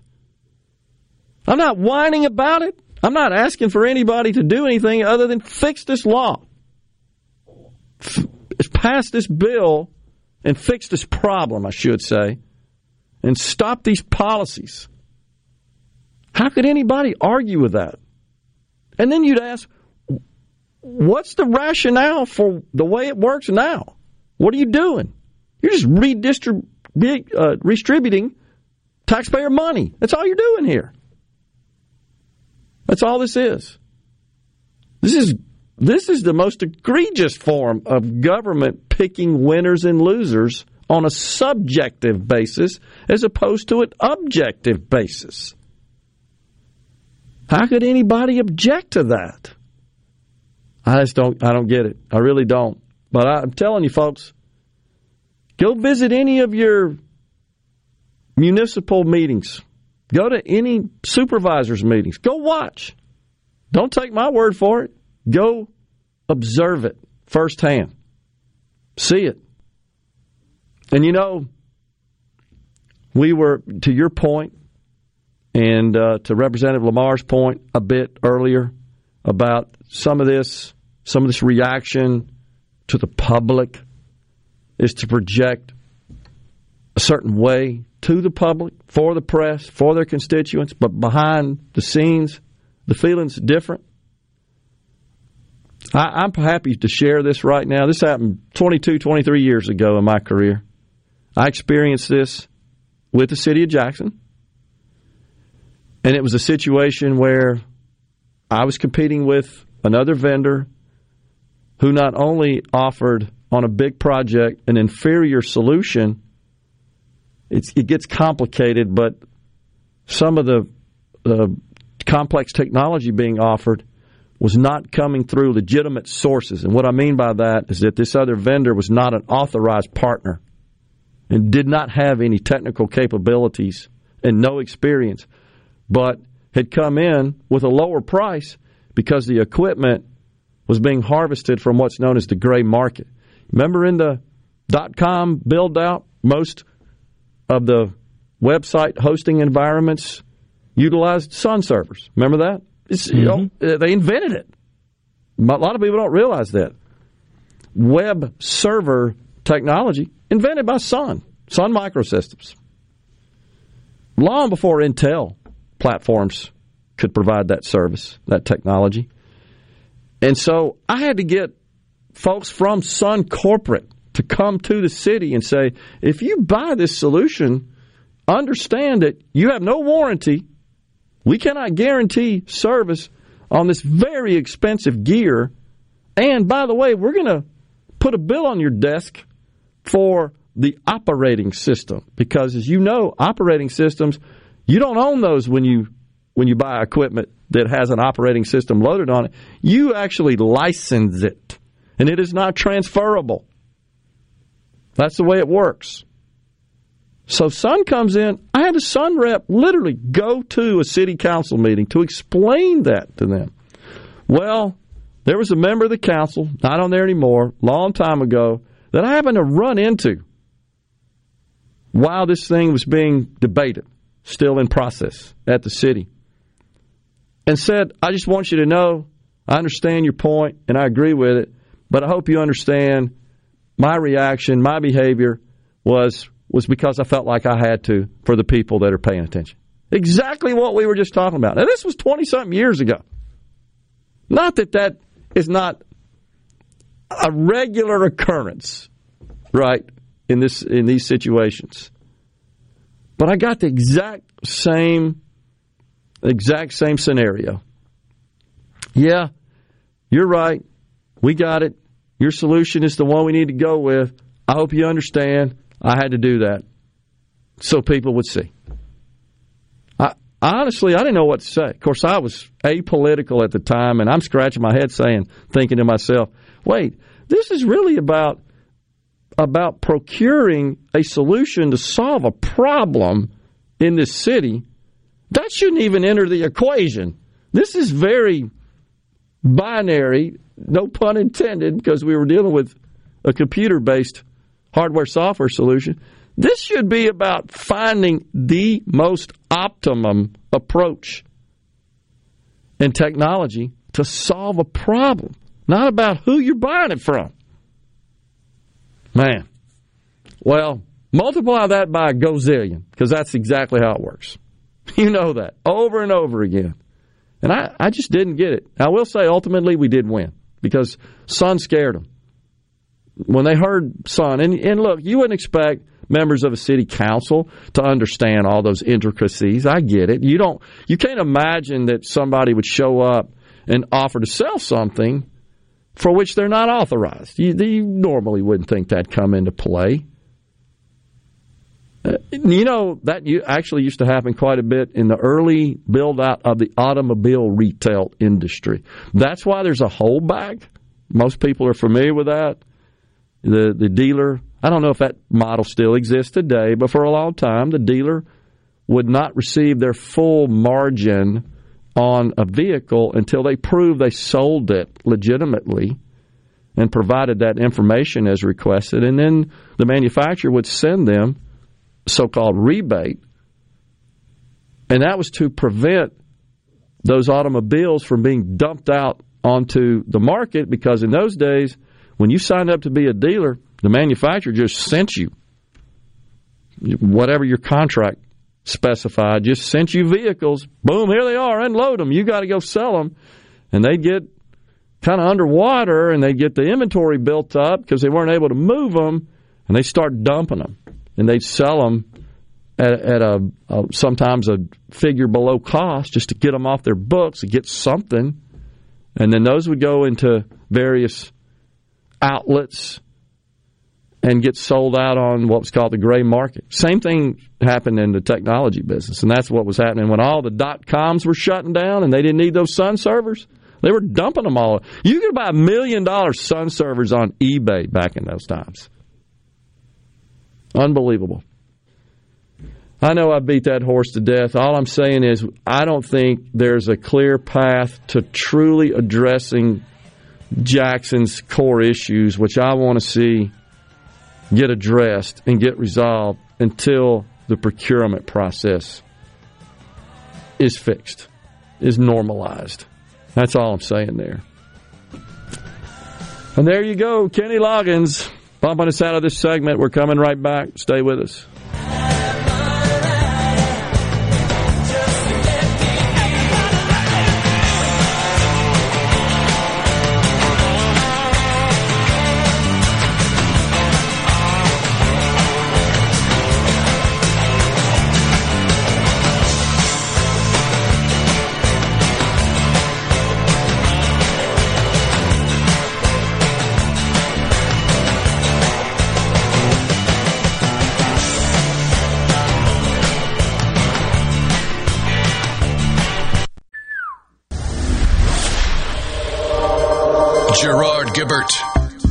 Beyond the headlines, breaking down the stories that matter to Mississippi. Middays with Gerard on Super Talk Mississippi.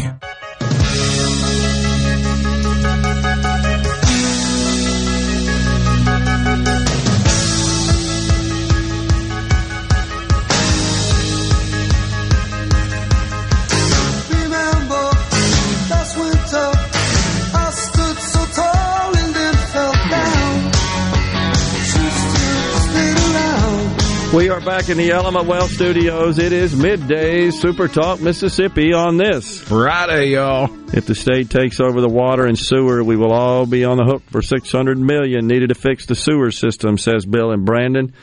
Not sure what you mean by that, Bill. Uh, and it also, believe those funds are designated exclusively for water and not sewer. That's my understanding. From the feds. From the feds. That's what I'm talking about. Right, and he's saying because it's exclusive for water, then with the state taking over sewer, the state's got to pick up the tab on the sewer. I see. Okay. Fair enough. And wasn't uh, the legislation to do so, didn't it not contemplate perhaps establishing a board, as I recall? I believe so, yeah. Yeah. Uh, that's interesting. And and of course, that board's primary function, procurement, because the board can't fix it. This is going to have to come from third party vendors. Are they going to adhere to this present City of Jackson's procurement processes that provide policies that provide preferential treatment based on minority participation?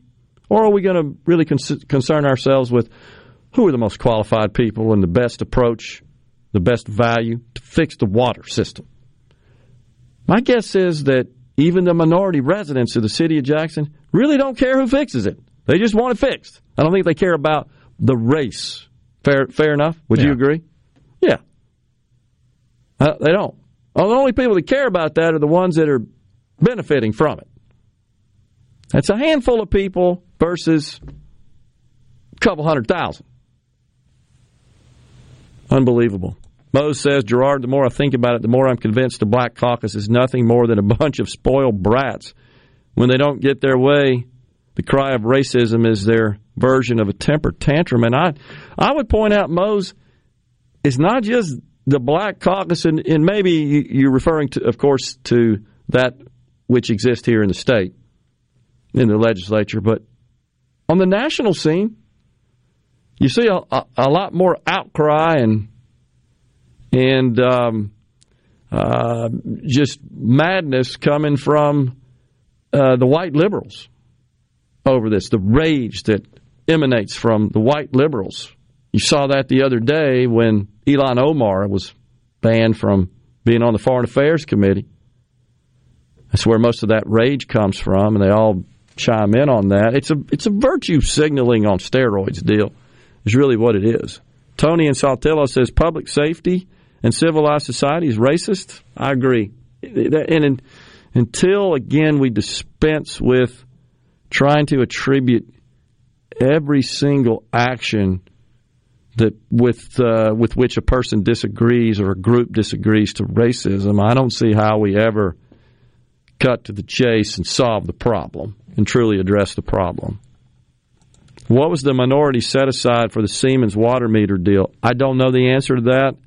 I would be shocked to find out that that contract did not have the standard minority participation requirement incorporated in the request for proposal and considered in the scoring and award of the contract. Have y'all talked about the legislatures trying to get the I think is what's meant there, trying to get their hands on PERS, the Public Employees Retirement System? No, but happy to. I would. That's Chris and Boonville, by the way. I wouldn't. Uh, I don't think I would. I would describe it that way. Trying to get their hands on it. What I can share is in my conversations with members of the legislature that are concerned, rightfully so, about the long term stability and solvency of the public employees retirement system. Something needs to be done. And I know I've said this before, I think it bears repeating. It's just like Social Security, real easy. Got three choices. One, you take in more money. Two, you spend less money. Three, combination of the two. And of course, the spending we're referring to is benefits. Now, that could take many shapes and forms. That doesn't mean just cut everybody's check. Maybe it means you, you have to stay active in the system longer. The time required to vest is longer. Maybe the retirement age is moved up. Maybe the contribution rates are increased. Nobody wants to do that, either on the employer side, which is the taxpayers, or the employee side, which would be the, public sector workers. Nobody wants to do that. So, what the legislature is proposing, so you know, folks, is is um, to empower the legislature to make adjustments to contribution rates and benefits. Right now, that authority rests within the board of PERS. And I don't think there's a lot of interest among the board members to make those changes, to impose any sort of adjustments there. It's not popular, obviously, if you show up and say, hey, your contribution rate's going on. Wouldn't be popular to say, sorry, all you that are coming into the system at some point in time, some designated date, from that point on, you've got to work longer to vest. Maybe your benefit package is changed, altered somewhat downward. Nobody, of course, wants to address the, the 13th check. Wow. That's like kryptonite there. Is my understanding, Rhino, there are a, a, um, a pretty sizable number of people that are still receiving PERS benefits that are over the age of 100. So when you look at the way the 13th check is calculated, that's considerable. In the 13th check, the, the premise of it it's cost of living increase. It's it's a cost of living increase that, that, that are, there are two elements of it, and the second element, it's three percent, is is based on the compounded value of benefits through the years of of uh, being retired. Yeah, because when you retire under PERS, your pension, your your monthly pension payment is set based on the salary or pay you have when you retire. Right. There there is no adjustment on that. It stays the same from the day you retire to it's set the day you no longer receive benefits. So the so the 13th check is designed to uh, to cover uh, inflation essentially. It's a right. cost of living adjustment, and so your benefits that cost of living adjustment is paid in the form of a single lump sum 13th check. And be, you're right because you may have, uh, in the case of someone over 100 retired a long time ago, uh, that that benefit wouldn't really be aligned with uh, today's uh, expenses, living expenses, and just the, the, the value of the dollar today because of the inflation that has incurred occurred since then. And so the 13th check is designed to account for the increase in the compounded increase of inflation through the years. It's 3% of the compounded value of of um, each year's full benefits. So my guess is that those over 100, their 13 checks probably several multiples of their standard annual pension. No doubt about it. If you think about when they likely retired and just considering the way inflation has gone. So I, think what the legislator's trying to do here is maybe force the uh, the board to take action because it's unsustainable as it is right now. It's unsustainable. See, nobody wants to hear this. You got Joe Biden now who has clearly elevated the issue of Social Security and Medicare to the top of the issue list. He's made that now. You've seen him speak the last couple of days. Top talking point. And the and the what he insists is that Republicans want to sunset Social Security and Medicare. And the other night during the State of Union address, that was the only time I can remember where Kevin McCarthy did react in a very visible fashion. You could see him in the background shaking his head, saying, Not true, not true.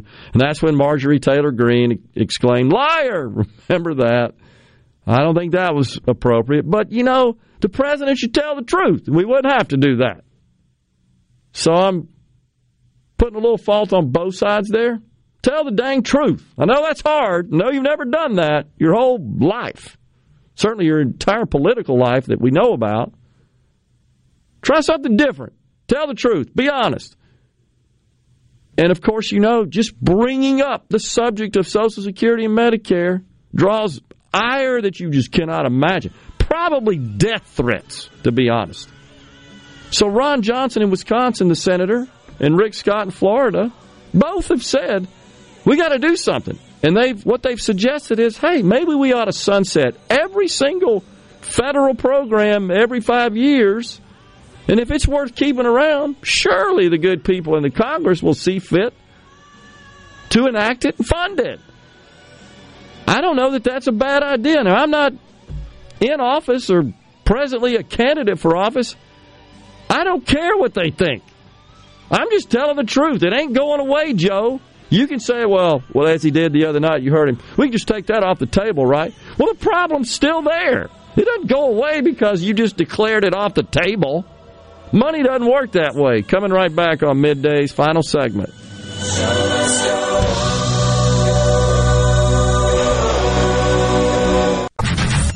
Gerard Gibert. He keeps his classified documents right where they belong. Inside a Journey record jacket from the 1980s. Gerard Gibert, Super Talk, Mississippi.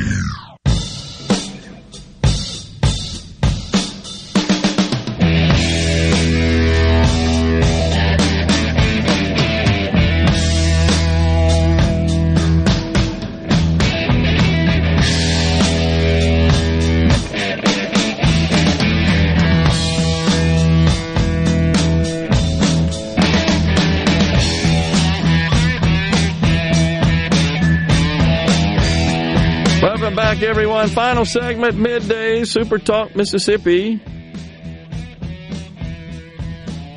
So, yeah, the, the PERS situation, and every state does it a bit different, but the, the fundamental challenge with all of these public pensions is that you earn the benefits for life. It doesn't matter how much you paid in, you've long since blown through the amount you paid in and your employer paid in, and accounting for the return on the investment of those monies, but you still get paid.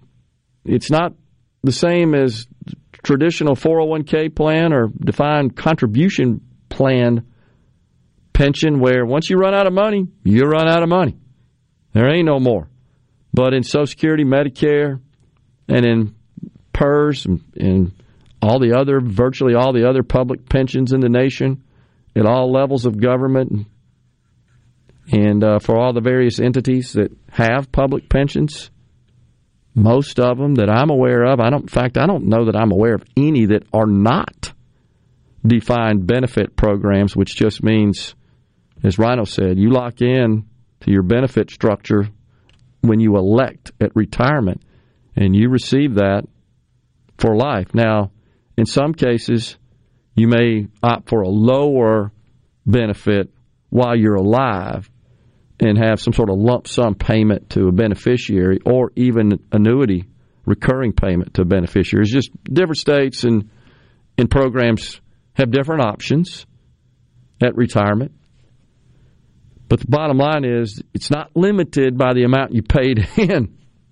That's what a traditional defined contribution plan, such as folks in the private sector are familiar with the uh, defined uh, 401k plans, I should say, and they're just standard defined contribution plans. You put money in it, your employer also maybe contributes, and that money's there in a lump sum in that account. It has been earning interest and and um, also just increasing in value based on what's it in, invested in. And you retire and you start withdrawing, but once you withdraw it all, there ain't no more left. That's how it works.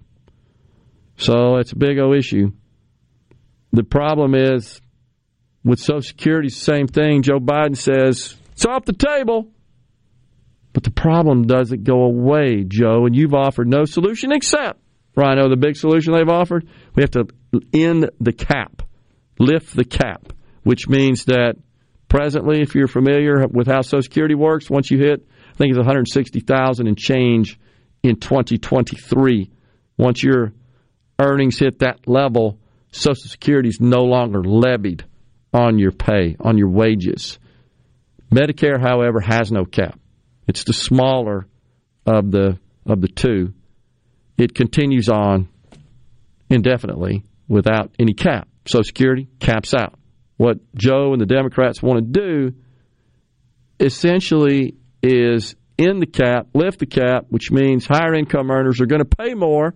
By the way, they don't get more benefits. They just pay more. So they're essentially the plan is let's get the high income earners to pay for the retirement of everybody else. That's their goal. They believe that's fair. Just like they believed it was fair to put the medical costs of the elderly on the young and fit. That's Exactly right. That's exactly right. So they ended what is known as community rating, which essentially was a practice that insurers employed where they charged higher premiums for folks more likely to use uh, their insurance, their coverage, because they get sick more. Older folks, it's the way it works, the way God made us. It's almost like the Democrats never seem to realize that recutting the pie doesn't mean more pie. That's exactly right. So well said. That, and they're, they're experts at redistributing the pie. They don't know squat about growing the pie. In fact, they, they couldn't name a policy. So, in the case of Social Security and Medicare, yeah, their plan is well, it's Social Security because Medicare we already don't have a cap, as we indicated. But with respect to Social Security, they want to lift the cap, making all wages, even if you make $5 million a year, you keep on paying that, whatever it is, 6.25, I think is the number that comes to mind. You keep paying that. Now, when you get ready to retire, you don't get any more benefits. That caps out at like 3600 bucks a month. You think about paying potentially some of the high income earners millions of dollars, and when they retire, they get hundreds of thousands. That's the way it works. Here's something else they won't tell you, though. It still doesn't fix the problem. I, I read a ton of reports last night on this and and uh, organizations that have analyzed, put the models together, the actuarial models. It only addresses about half the problem. It still doesn't fix the problem. They never want to say that, but the average person says, "Yeah, just let those rich people pay for my retirement. I'm good with that." We're out of time here today, folks. We thank you so much for joining us. We'll continue these and many other discussions on Monday. Until then, stay safe and God bless everyone. A SuperTalk Mississippi media production.